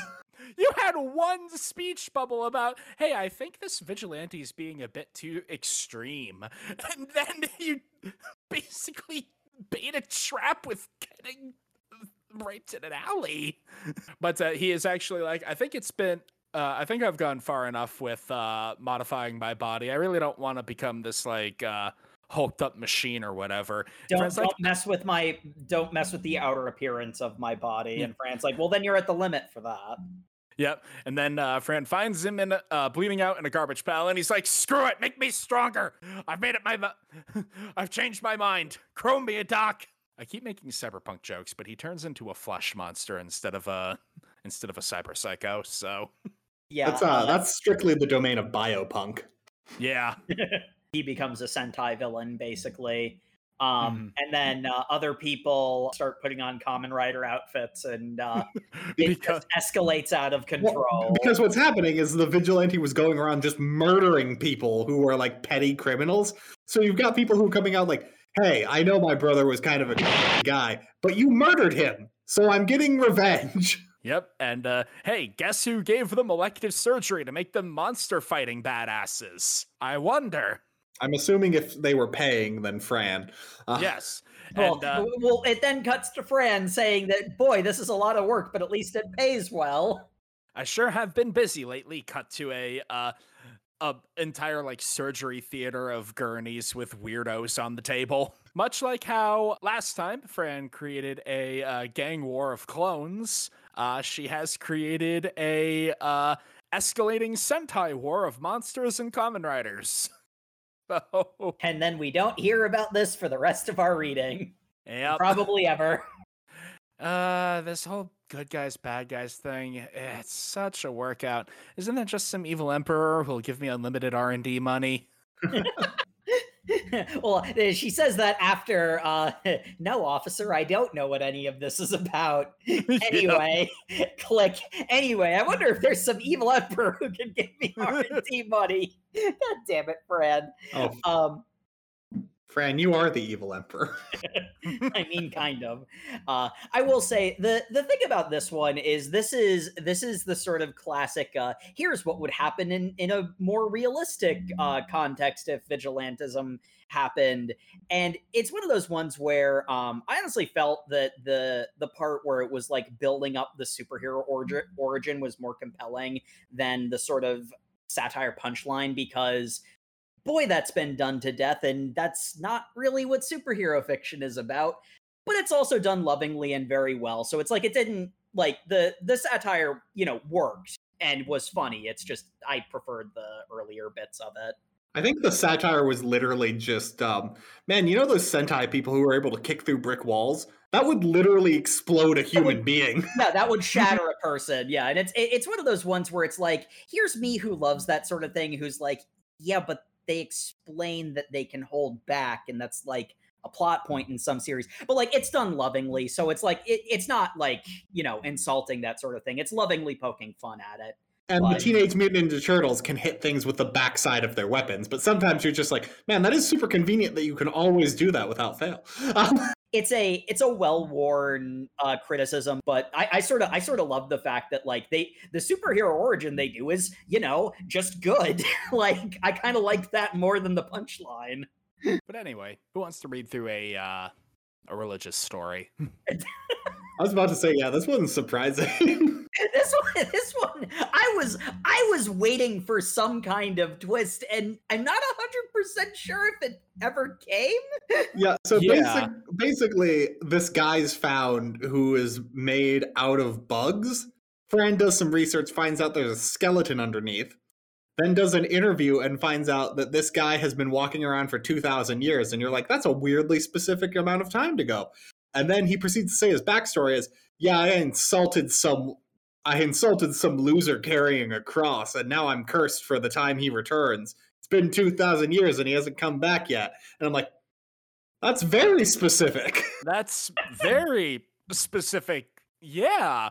And Fran's like, forget the religious implications. You're immortal and have been around for 2,000 years. You must have so such a repertoire of information. We could learn so much from you. At which point Amatsuka's like, you know, he's still just got a human mind, right? He probably forgot a lot of You're basically just interviewing one dude about his trip to the Middle East. Yeah. anyway, anyway, we should still use him for mortality research. Oh, yes, absolutely. So Fran does the immortality research and then also is just like, yeah, I'll build him a body. Why not? That's what I do. And um the whole thing goes, and finally the dude gets his body built. He looks like he did in life, and he's just like, "Oh, I'm not made out of bugs anymore." That's kind of cool. Meanwhile, Okita's just like, you know, he asked you to let him die, right? You kind of did the opposite of that. And Francis like, I think he wants this. It's like, I think he explicitly said the opposite of this. You just don't care. And Fran's like, you're a cat. That's, like, that's deep, Fran. but uh, you know, he doesn't talk, but uh, she has been having him, you know, write down things on a pad. So I maybe she just didn't read that. She just skimmed that part, you know. I don't think Fran speaks Latin I don't because that's so. that's what he's writing. I thought Yeah. she translated some of it. I thought the the guy there who brought in the Yeah, person was the one translating. Yeah, I'm at Suka. Ah, okay. I think Fran just recognized it was Latin. Okay, yeah, I think I think that's what it was. Yeah. Also, I I, I honestly don't think that Fran would care about uh, the fact that he wants to die because it's Fran. Yeah. Uh, Mhm. I But, took a uh, Hippocratic oath that I'm going to do to the detriment of my patient. But uh, he he rises and looks kind of like the classic Frankenstein's monster from the horror movie version. So that's a cool little reference. Mhm. Uh, he goes through some uh, physical therapy. He gets his uh, body working. He gets his coordination back. And Fran's like, "All right, that's fantastic." Now, uh, make sure to come by for regular treatment. Uh, those scars should heal up soon, and uh, yeah, go on and have a good life and he steps outside, sees the sun, sees Jesus on the cross up in the sun, says, My Lord, does it finally end? Falls to his knees in prayer and melts. Yeah, I was about to say, does this mean the second coming of Christ happened? like, I think so. I think that must have happened somewhere in the world. This is the second coming of Christ happened, just coincidentally when he left the building. Because yeah. J- Jesus's curse is something along the lines of if they ask you to go, you must stay. So I I don't get it because presumably he must have left before when he was immortal. Wh- Whatever, it doesn't matter. Uh, it's just canonically, the ending of this story is the second coming of Christ caused a genetic switch to switch. It was like a genetic kill switch encoded into his DNA that ended his immortality when a condition was met, which I guess was the second coming of Christ. Yep. And that is canonically what happens. They don't scientifically explain that at all. it just happens and the chapter ends. Yep. They give him a nice tombstone. And Okita's like, Well, he he really did uh want this, so it's for the best. I guess, but now we don't have him for research. Fran, you're really missing the spiritual implications of this. Fr- Fran, it's now the end of days. Christ has returned. You should repent. you, in particular, should repent. Uh, what, if, don't think what if I just send my little sister and my other little sister to a boarding school that I suspect's being creepy, but I tell them it's because uh, they need to be socialized. that works instead. So anyway, that's the plot of the next thing is um Adoria and Veronica get sent to girls boarding school where um they are just bullied, bullied relentlessly. Well, specifically, Veronica is. Mm-hmm. Yeah, Doria just gets along well. Uh, Adoria almost gets hit, but uh, Veronica, you know, saves her, catching the eye of obvious super bully, Blonde Bear. Which is amazing because she turns out not to be the super bully. Yeah, she's actually not the super villain. It's demure uh, brunette girl who is uh, trying to be friendly. We just get a bunch of serial escalation of hideousness. Yeah, they, they just keep doing like coming from the blonde, but the big thing is no one stands up to her because anyone she targets ends up disappearing. The blonde isn't making people disappear. yeah. She is Um, first, Veronica finds out what's actually going on, like probably immediately. I think she says in the little reveal chapter, because what happens is the mirror girl tries to do like your big plot revealing because this is Franken Fran, it takes the wind out of any like serious plot reveal to be like, oh yeah, I have a sack in my throat that can stop me from swallowing, and I'm like giggity. Um, God damn it, no. She's read plenty of those romance novels. She knows what the guys want. that's why I gotta send Veronica to an all-girls school. Please stop. Uh, but Veronica does basically immediately figure out what's going on as she does the badass thing of seeing the ninjas hiding in the forest. I love the I love the Nani face of the actual ninja among the among the goons. So yeah, basically the the big plot is this girls' boarding school is a front for a sex trafficking ring that will disappear girls to sell them to people. After breaking down their spirits and personality through relentless bullying. hmm And um, this whole time, Veronica's just like, "Hey, you were still nice to me in class, and I want you to let you know you are literally my first friend. So I'm gonna murder all of your clients, and then I'm just gonna leave you with the mess to clean up, and I'm gonna be real sad when you go to jail or." If you're dealing with the underworld crime, you might just be murdered, but I'm not going to do it because you're my friend. And she's just like, "What? Why? What?" Spicy. Yeah, th- this was kind of a fun one for me because I sort of saw the pieces falling together like right before they started revealing it. Like, like it wasn't even it. Was, uh, Veronica was going to Demure Girl's room uh, during her last day. It was like, it was like seventy five percent of the way through the bullying. I'm like, wait a minute, this is Franken Fran. Th- There, there, there's going to be some kind of uh, twist, and it's definitely going to be the Demure Girl is is like Giga evil or something, completely independent of the blonde bully. Ah, but that was where you were wrong, Jake, because it was not independent of the blonde bully. They were basically each other's excuses for their hideous behavior. No, the the blonde bully was a was a like subservient to the demure girl. Yeah, and I'm pretty sure they probably. I'm pretty sure that she like multiple times probably threatened like if you don't bully, you are going to be next. You're going to be trafficked. They never say outright whether or not the blonde was actually in on it, but like the blonde knew that the Demure girl and didn't bully the Demure girl because she knew the reason people that she bullied were vanishing, and it was terrifying. because of the Demure girl. They never say outright whether or not she knew for sure or if she just, you know, understood what was going on and never got outright told, but it doesn't really matter because It doesn't matter because uh, Veronica did the catharsis and murdered all of the pedo rapists.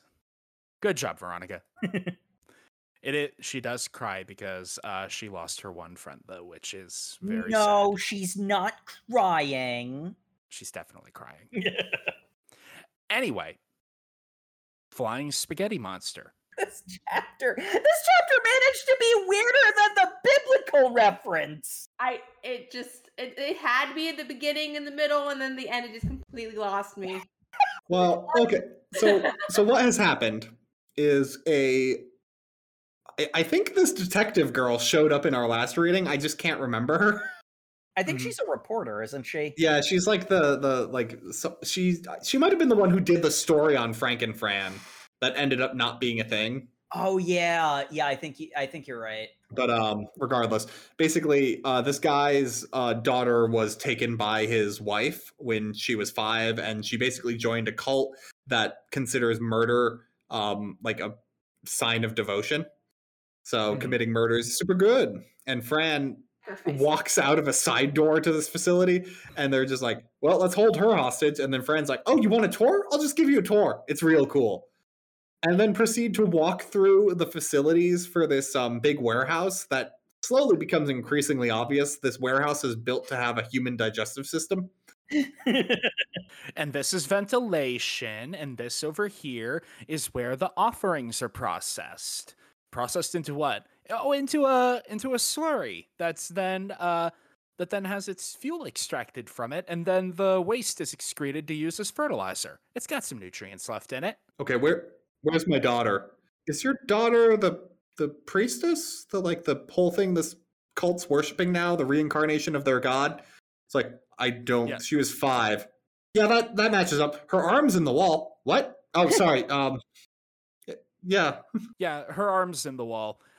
well, get her out of the wall. No, don't pull. You'll break the mechanism because it is literally just the arm dangling out of the wall to, you know, have to come and be uh, worshipped by the cult. And it's like, what do you mean? Where's the rest of her? Well, her face is over in that wall. Yeah, wait, what? I will take her out in pieces if I have to. Well, I mean, that would be real impressive considering she is this entire building. Okay, you need to explain. oh, well, she was dying and they wanted her to be uh, preserved. And so because they don't uh, because this cult doesn't like modern medicine and they're not related to the other cult that doesn't like modern medicine that's just a coincidence instead i Used architecture. I instead used architecture and so created this uh, entire facility as a new uh, body for her. Have you ever played Exalted? God damn it. No, no one's ever played Exalted Franken Fran. I'm a real fan of the alchemicals. Oh, god damn it. At least one per episode. Who are we kidding? Fran would play Mummy. But anyway, uh, Fran, because I guess this is the running theme for our readings, just goes, "Oh, by the way, uh, she's pregnant." What do you mean? I mean, there's an entire airplane hangar that is her womb, and in it is a baby. What? Congratulations, you're a grandpa. I'm I'm I taking my grandchild. I mean, she was an untouched prepubescent child, so it's a miracle birth. You sure nothing happened when you turned her into a building? Pretty sure. I I'm, I don't think you can just claim direct A to B here. Mm-hmm. Ugh. but uh, but anyway, the fetus is born and becomes a slop that uh, Consumes the cultist. consumes the cultists and also the the father. Uh, Veronica gets Fran out of there, but she's just like, "But I want to see." It turns into the flying spaghetti monster.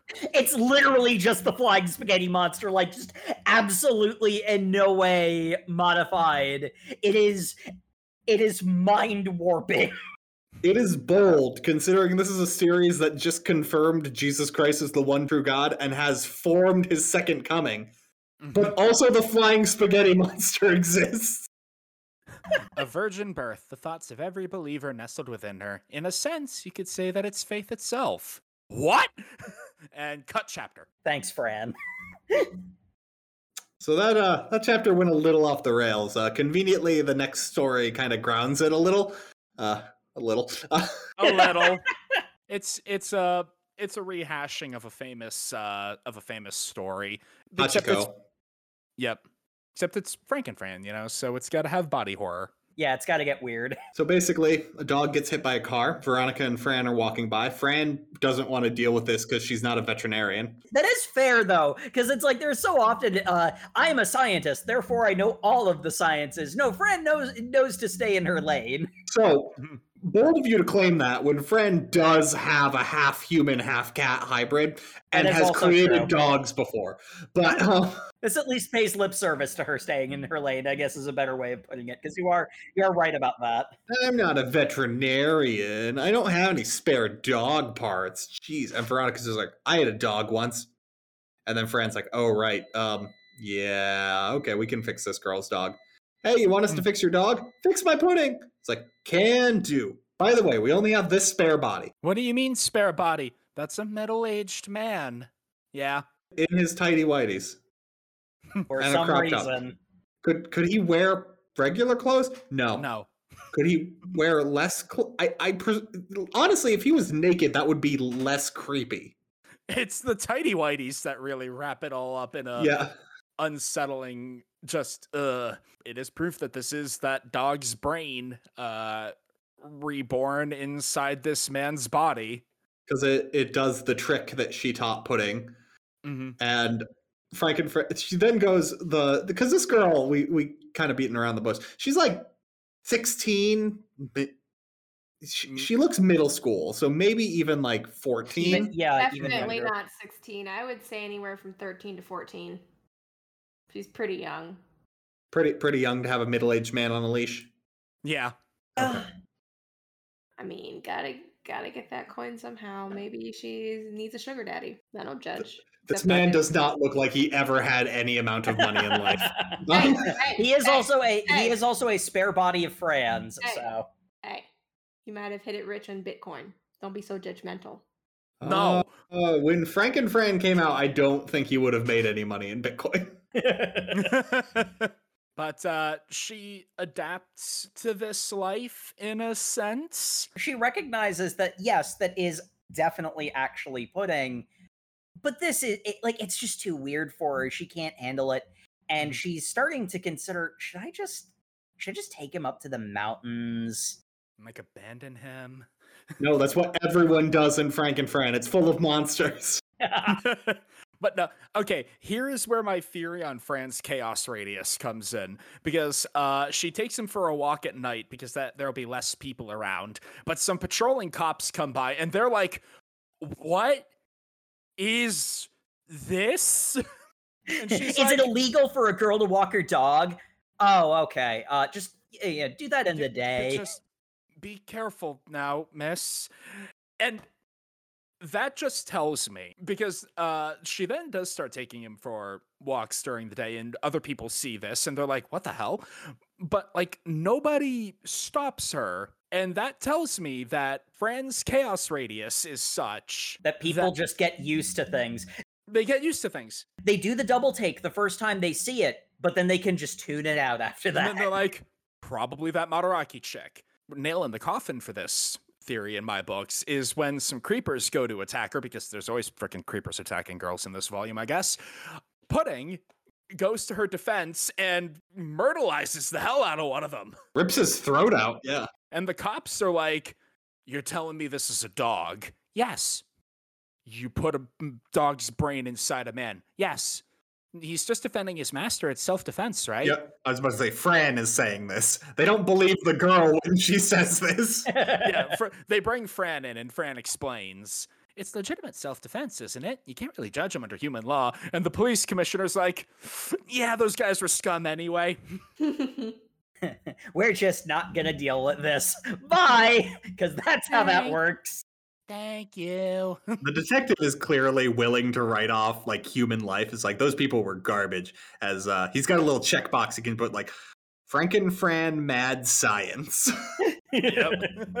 but um anyway, uh because of the the pudding saving her from thugs and she's like I was about to like get rid of you and you stood up for me. Oh geez, I'm not embarrassed of you anymore. You're coming to live at home with me. I'm gonna walk you out in public. My mom is not gonna be cool with this, but she can't do anything about it. We're gonna deal with that bridge when we come to it. Mhm. Uh, oh no, I've got a degenerative heart thing. I'm dead. Yeah, and that's where you that's where you get the uh this is a reference to that one really famous story about the dog at the train station. So this middle aged guy just sits there waiting every day. People bring him food. And speaking of the chaos radius, so yeah, they they Uh-huh. bring him food uh Mhm. because this is just a thing that happens sometimes. Uh, Uh, but he still wastes away and then Mhm. dies. And then uh, it ends with Fran and Veronica walking by, and another dog got hit. oh no, macaroni! Or macaroon. A macaroon, yeah. and Fran's just like, well, dang, I guess I do have the body of that guy who froze to death by the train station. I'm like, ah. I think I think Veronica's even like, wait, isn't that the same guy as last time? Fran. uh, Talk about reduce, reuse, recycle. oh, anyway, next case, uh, we get the second immortal person who's unable to be killed. Lots Um, of themes in this reading yeah. birth, immortality, sexual assault. This guy's all three. Um, He is. he is he is a prolific rapist and murderer and basically every crime because he's gotten to the point he just gets off on the thrill of what he can do. They execute him. It doesn't take. First by hanging, uh, he gets up in the morgue, then by lethal injection, and uh, it cuts to uh, the, I guess, the police commissioner or the warden of the prison, either or, and he's like, "What do you mean he woke up?" Uh, and that's when the scientists are brought in and also Fran because ooh, immortality research.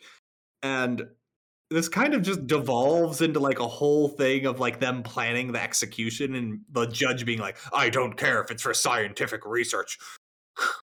he's gonna die because he's a criminal. And like Fran just has this one theory about why this happened. He's like, well, oh, I forget the guy's name. It's like Lappold's demon or La- something. Laplace. Laplace's demon. it's uh, Laplace's demon. It's basically just probability. If you have enough people, the probability that one person will be an ideal human being just increases exponentially. He must be that ideal human being. If he was born in an earlier age, he would be a king or maybe even a god amongst men. He cannot be killed. He could be violent and take over anything. He is the ideal human being. You mean humans, gods, cre- chosen creatures? And I'm like, Franken Fran, you got real religious in these past five chapters. Look, I, I know the second coming of Christ has canonically happened at this point, but like, and it's just he's he's too perfect. Probability has gifted this man everything. Well, I guess we've got to super execute him.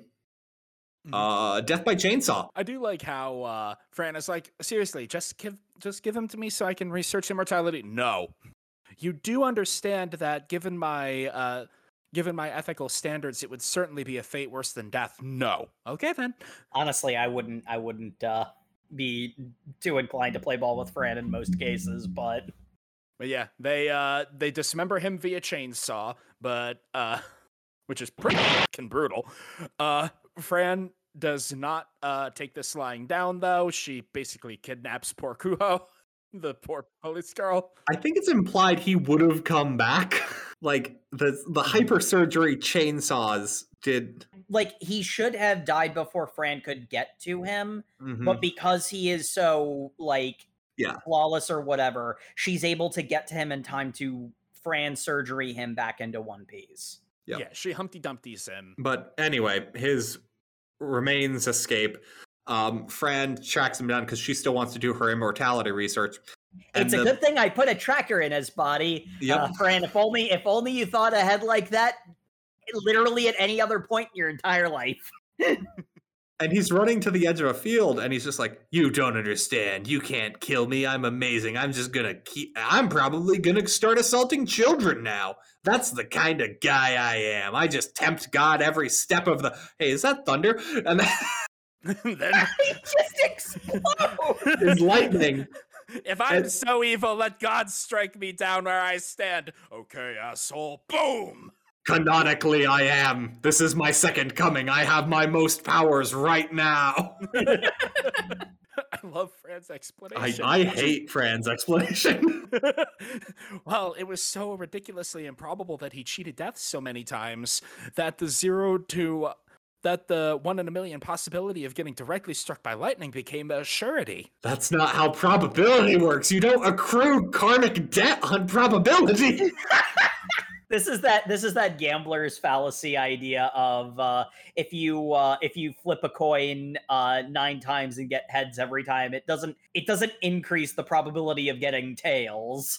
Mm-hmm. It's still 50-50. Being incredibly lucky doesn't cause lightning storms to come into existence. it's uh, it is something. The, the the fourth volume of Franken Fran got weird even for Franken Fran, honestly. mm-hmm. Hey, you know it'd be even weirder? Hmm. If women gave birth to cocoons. Ah, Ah, yes. our other explicit Godzilla reference. I don't know. This one fucked with me. So Maybe it was the numerous depictions of the various Just terrible saying. ways this went wrong, resulting in miscarriages. infant mortality? Something bad and horrible. I don't think we have a name for it because thank goodness this is a fictional series. I'm just saying, like, why were there no red flags that, oh, yes, this makes the birthing process so much more efficient and less, you know, traumatic? But hey, you're still combining human DNA with, like, insects. So, in all fairness, when Fran is saying this, 99% of that room gets up out of disgust. So, there are plenty of red flags. Unfortunately, Martha Stewart is insane and also there. well, to be fair, even Fran points out this is mm-hmm. incredibly risky and we don't know what the negative side effects will be. And then a scientist character in an eye patch, literally named Dr. Sarazawa, just gender swapped, is like, well, I'm going to do it anyway. My my headcanon for this is Fran got invited to a university to give a talk on something and she's like, "Oh, that's great." And then the night before found out it was like a gender studies thing about women in the profession and her expectation was she would be talking about a women's issue and she's like, "Oh, crap. Uh Give birth to cocoons. what, what, what if what if what if I popped a larva out of my wait no hold on yep yep she's like writing it on a napkin as the meeting's starting um yeah because like the one justification fran gives for this concept like working women they would give them more time. They wouldn't need to take as much maternity leave right and she says this like three separate times like that's her only talking point yeah, it's it's very Project on last night energy, but uh, I mean, she the- does also she does also point out that it it would be a less physically traumatic experience. And but Mhm. again, like the point when Fran is like, "But we shouldn't rush into this because we don't know the consequences." When Fran says that, you should maybe consider the consequences. Oh, the woman who just steals her research because, like, I can't believe I went to that talk and she just told me exactly how to do it. I'm gonna steal it and not do any human trials. or, you know, they do one human trial to be fair, but Mhm. So how did you come up with this anyway? Uh, I treated a patient earlier, uh, and earlier, and turned her into a bug, and kind of gave me this idea. didn't that end horribly? well, I mean, debatable. Uh, Define horribly. Compared to other cases I've had.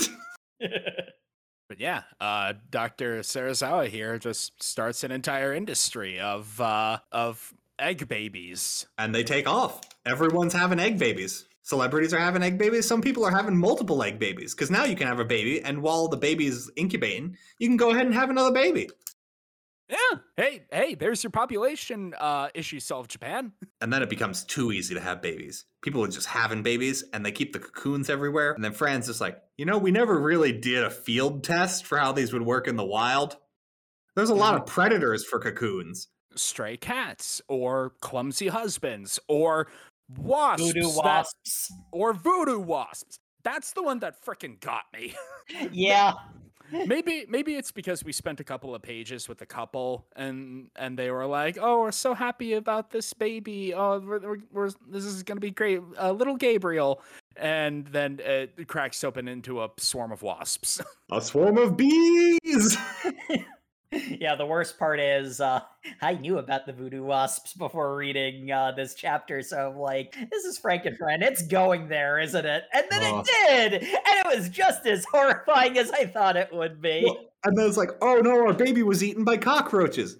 And then it, it starts doing other things that are so ridiculous. It's just like, oh no, the stray cat, the these cats got into our house and started eating the cocoon. And I'm like, that that seems like you shouldn't be letting stray cats into your house.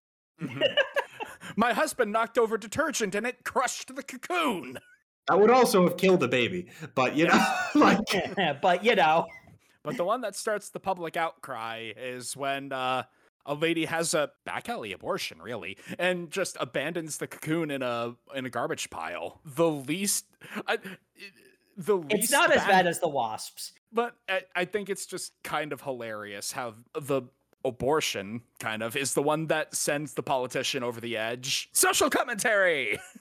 I love how all of this uh, is like going on, and uh, everyone's like, "Hey, Fran, how do you feel about her uh, taking credit for your work?" And she's like, and she keeps going. Eh, I mean, she can do what she wants. I think she's being a little bit reckless, but as long as it's benefiting people, I just hope it doesn't go badly because it might go badly. And then the public outcry happens, and they call Fran to, to the shock of no one, and she's like, "Oh, well, Dr. Sarazawa keeps taking credit for this, so you should probably talk to her about it." Click. Eh, everything happens for a reason. like that's honestly that's the most cold-blooded thing that Fran's done the entire two sections of reading that we've done. I don't Mhm. really care if you steal my research. It's kind of annoying. Like every time, because people kept asking her, like, "Hey, are you okay that she's just basically taking credit for it?" And Fran was saying it's fine, but her facial expressions were showing she's ticked off about it. Like, It, it- Mhm. it's very much a you could have at least credited me if nothing else. Like I'd rather you not, but fine, whatever. And then uh, it's revealed that Dr. Sarazawa uh, also had a had a cocoon baby uh, right next to the oxygen destroyer, and uh, it hatches into Destroya or something. I don't know. I, I actually don't know what the what uh, her cocoon was supposed to have hatched into. Becomes a monster. It, it's an insect. Ba- yeah, they don't explain why, but I don't know. I, I, I like my head cannon where it becomes Destroya and then uh, uh, fights uh, Burning Godzilla. It no, it fights Will Girl. Uh, on a on a much lighter note, uh, the final chapter uh, we have for our reading this time is um essentially if you've read the uh, case closed Detective Conan uh, mystery where they get locked in a ski lodge, it's that. But Franken Fran got invited by a bunch of her former patients to get locked in a ski lodge, and then when the blizzard hits, one of them gets murdered, and they need to figure out who done it. Except because Fran's there, she just brings him back to life and then the serial killer keeps killing people. And then Okita's just like, hey, this is super weird. Also, no one's freaked out by the fact I'm a dog. Oh, wait, no, they're former patients? Hey, why'd you get rid of them, Fran? It's like, oh yeah, they they're like hypochondriacs. They kept like coming in for like fake things. I I had to turn them away. It was getting weird. I'm not doing unnecessary surgeries. And then Okita just has like a full gap of silence and goes, Fran, you think you think maybe they might have set something up so that you have to keep doing surgeries on them? And she's like, I don't know. What? That's ridiculous. As, soo- as soon as three of them bust down the door, actively carving knives into their own body, going, Miss Fran, please save us, Doctor. I like how I, I like how it's Okita who mentions uh you you know what Munchausen syndrome is, right? I just like the implication that Fran would actually uh, turn down uh, elective surgery. who are you and what have you done with Fran Madaraki? I, I also like Fran's solution to here. Anesthesias the patients, sews their faces together, and then leaves them naked in the ski lodge. And she's like, "Hey, if we get out of Akita, if we get out of here real quick." By the way, she is skiing through a blizzard to get out of the ski lodge, Yep. and has left them in a circle with their faces all sewn together, naked, and they are stabbing each other. And he's like, and it's just Fran's entire logic is here, like. Well, they're probably waking up now, and if they're really into pain like they say they are, they're probably going to kill each other. If we get really far away from here, I'm no longer responsible. And I'm like, Fran, that that doesn't make any sense, but okay. I sort of I sort of enjoyed the fact that like once they revealed that they were like former patients, it's like, oh, they're doing it to themselves. like I, I I caught on to that along with uh Okita. This is another one where it's like, oh, I see the twist. I like that. It's not exactly well hidden, but I feel smart when I figure stories out in advance. Begin the operation. Yay! And then horror scene. And finally, we get a nice little fun bit. The story of Pudding, the dog that uh, waited for its owner, got turned into a movie. And Fran decided to take uh, Veronica with her because um, Fran has such a good track record for having movies based on her. Veronica's like, "Hey, Fran, weren't wasn't there a movie made about you? You still haven't let me see it." You need to be older. Basically, is it's a lot of Veronica being like, "That didn't happen," because they they swap out the the old, overweight, middle aged guy for uh for a hot guy doing kung fu in the kills a guy scene. And they bang. They bang a lot. Uh, My leukemia was cured. It was the power of love. it was the power of love. then Veronica's going like, that defeats the purpose of the story if the dog doesn't die. and throws her chair into the into the screen. Meanwhile, Fran's just like, I like the changes they made, especially the bestiality. And I'm like, what the hell, Fran? Fran, Fran loves it. uh, Franken Fran, ladies and gentlemen. Oh my god. So anyway, this brings us to the end of our reading, mercifully.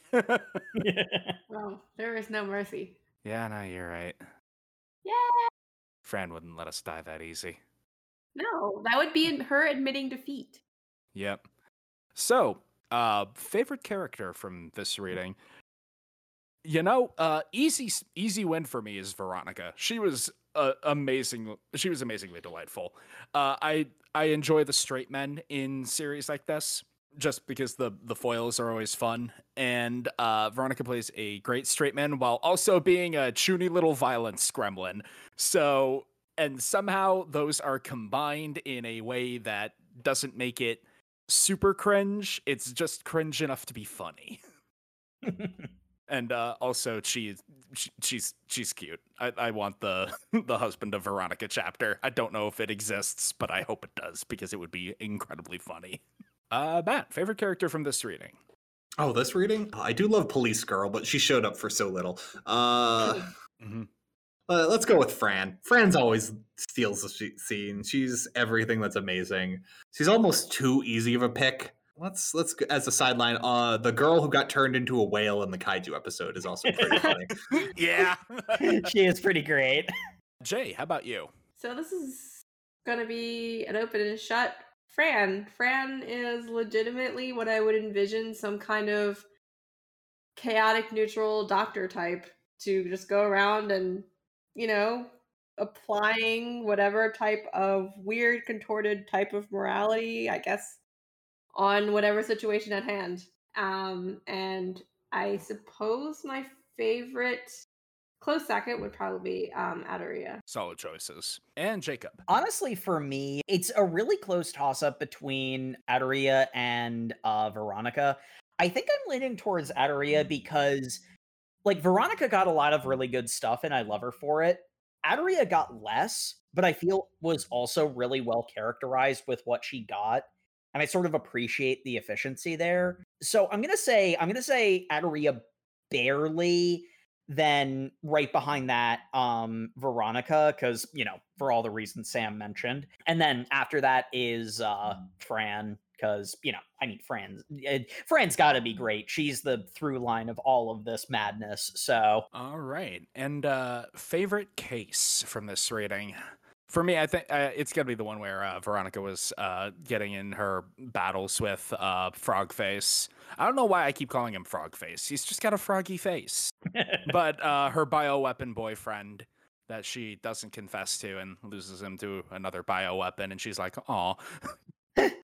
that that was a that was a fun chapter. It had a lot of the fun ups and downs of uh, Franken Fran's story, and uh, gave us a lot of good uh, character moments. And it didn't it didn't have a lot of Fran in it, and I think that uh, being able to see just her thumbprint on the world without her being directly there it makes her even more enjoyable as a character as just a force of madness uh jake how about you? There were a lot of uh these that i really liked. The the puddin one was uh pretty good because dogs. And it like i think the thing for me is that like i i knew the story it was based off of so i kind of i kind of knew where it was going. So i liked it but um and it stood out to me. Uh the uh you know i already mentioned um in the the one with the the super sentai reference where it's like i i actually liked the setup more than the punchline but you know that one uh was pretty darn good too. But um i think the one that i think it's because because i saw it coming at just the right time that the story wanted me to like right before okita pointed it out i think it was probably the the case closed one was my favorite because it, it, it's one of those ones where I, I I'm pretty sure I experienced it exactly the way the mangaka intended it, and it like that was the funniest one to me by far. Just because it's like, oh, I know what's going on. the mascot costume one is also one where it's like like coda at the end and like not to say that that ruins it because it doesn't that's very Franken Fran like that's you know part of the point but uh I that one actually would probably would have been an easy favorite favorite if it weren't for the the bitter that went along with the sweet because that's a that's a uh that's a lot of creepy to deal with at the end there. yeah uh jay how about you Easily, I would have to say, just because it kind of is a throwback to. So, first and foremost, I love it when Fran randomly decides to visit school. But I have to say, I like the case where Fran decides to do a solid for her for the girls and tries to make the guys, you know, pay attention to them without being super horny and it backfires and potentially there is some kind of like weird monster potentially lurking out there that could potentially destroy humanity as there are many many um potentially out there loose ends that, you know, Fran just loses interest in tying up. So Mhm. yeah a classic in that regard fran shows up solves problem does not worry about consequences of uh, solution. and Matt. Oh man, this is hard because uh, I think my favorite last time was the other case closed parody from our last reading. 'Cause, uh, this, this manga has now done two basically direct ripoffs of uh, Detective Conan cases, and both are amazing. but um, I guess if I have to pick like a favorite one, that's just the most Franken Fran to me. Which Franken Fran isn't really parody the way it does with those occasionally. The pudding one, I think, is mm-hmm. definitive Franken Fran because it's not like super science like the flying spaghetti monster or the second coming of Jesus were. Those went a little further. It's very much here is a very normal situation. Except now it got weird because this dog's mind is in a human body, and the human body's a 30 year old man in tidy whities being walked by this little girl. Um, and like just how weird it gets and how it just goes to wholesome at the end, and you're like, oh man, that is really nice. And then in the bonus chat, or the not the bonus, the bonus panel at the end of the volume, it's Fran cleaning out her lab, and then notices there's a dog brain named Pudding just waiting in the tanks. And Fran's like, was I supposed to do something with that? and you're like, oh no, there never was a dog brain in that 30 year old man. And it just it just goes straight back to horrifying. oh God. Or Oh, at the very least, it wasn't Pudding's dog brain. I don't know what other brain. She doesn't have animal parts, so that was a human brain. Who knows? like many things in Franken Fran, uh, I don't know that I want to know the answers to these uh, questions. Ugh. I don't think uh, the would you continue reading is a uh, appropriate question for Matt and Jay considering. sure. I don't know. Would you reread your favorite series? Says man on fifth reread of the Dresden Files. Heck yes.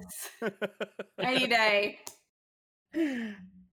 Uh, I I definitely would. That this really reminded me why I enjoy why I enjoyed our last reading so much, and uh, you know, it's still spooky season. Uh, I can uh, definitely see myself uh, getting in a few more chapters uh, to celebrate the occasion. I, I will say there there is some level of I've sort of been acclimatized to the weird, and not to say that it's like reduced my motivation, but it sort of like changed the context in which I like like it, it- changes the feeling of it and why I want to read it. Um, it's not like moved like up or down my list of things I want to get to. Um, but I mean, you know, I I uh it's it's still it's still high up on the list and since i actually have been uh finally chipping away at that list uh hopefully uh next time we come around to Franken Fran i can i can say yes i did continue reading because i definitely continue reading All right. And uh, thank you, everyone, once again for tuning in to the Over Manga Cast. Uh, remember to follow us on all of your social medias where we are at Over Manga Cast Facebook, Twitter, and Instagram. Uh, and uh, make sure to uh, like, comment, and subscribe on the YouTube channel where these episodes go up uh, two weeks later. And as always, we love hearing from you in any shape and form. Uh, we love reviews uh, at Spotify, iTunes, wherever you can give a podcast review. Or uh, just go ahead and reach out to us directly. We take emails um, at www.overmangacast.com or overmangacast at gmail.com. Um, either one, there's a comment thing on the website, or you can just email us directly. Um, gonna be honest, it's a busy time of the year for us as we go through spooky season and into no read November. Uh, we we definitely read everything we get. It takes us a bit to get back on things. yep. we will get there eventually. And uh, make sure to tune in next week where we continue our slightly salacious spooky season with an old classic High School of the Dead, chapters 1 through 12. Does that get us to the bullet time tets? I don't know, but Sam, you want to know the real horrifying thing about this? What is that? That series is 12 years old. Oh, God! Time is the real horror Good night, everyone. good night everyone What's wrong with these guys? Good night. I, I, I'm enlivened by their misery.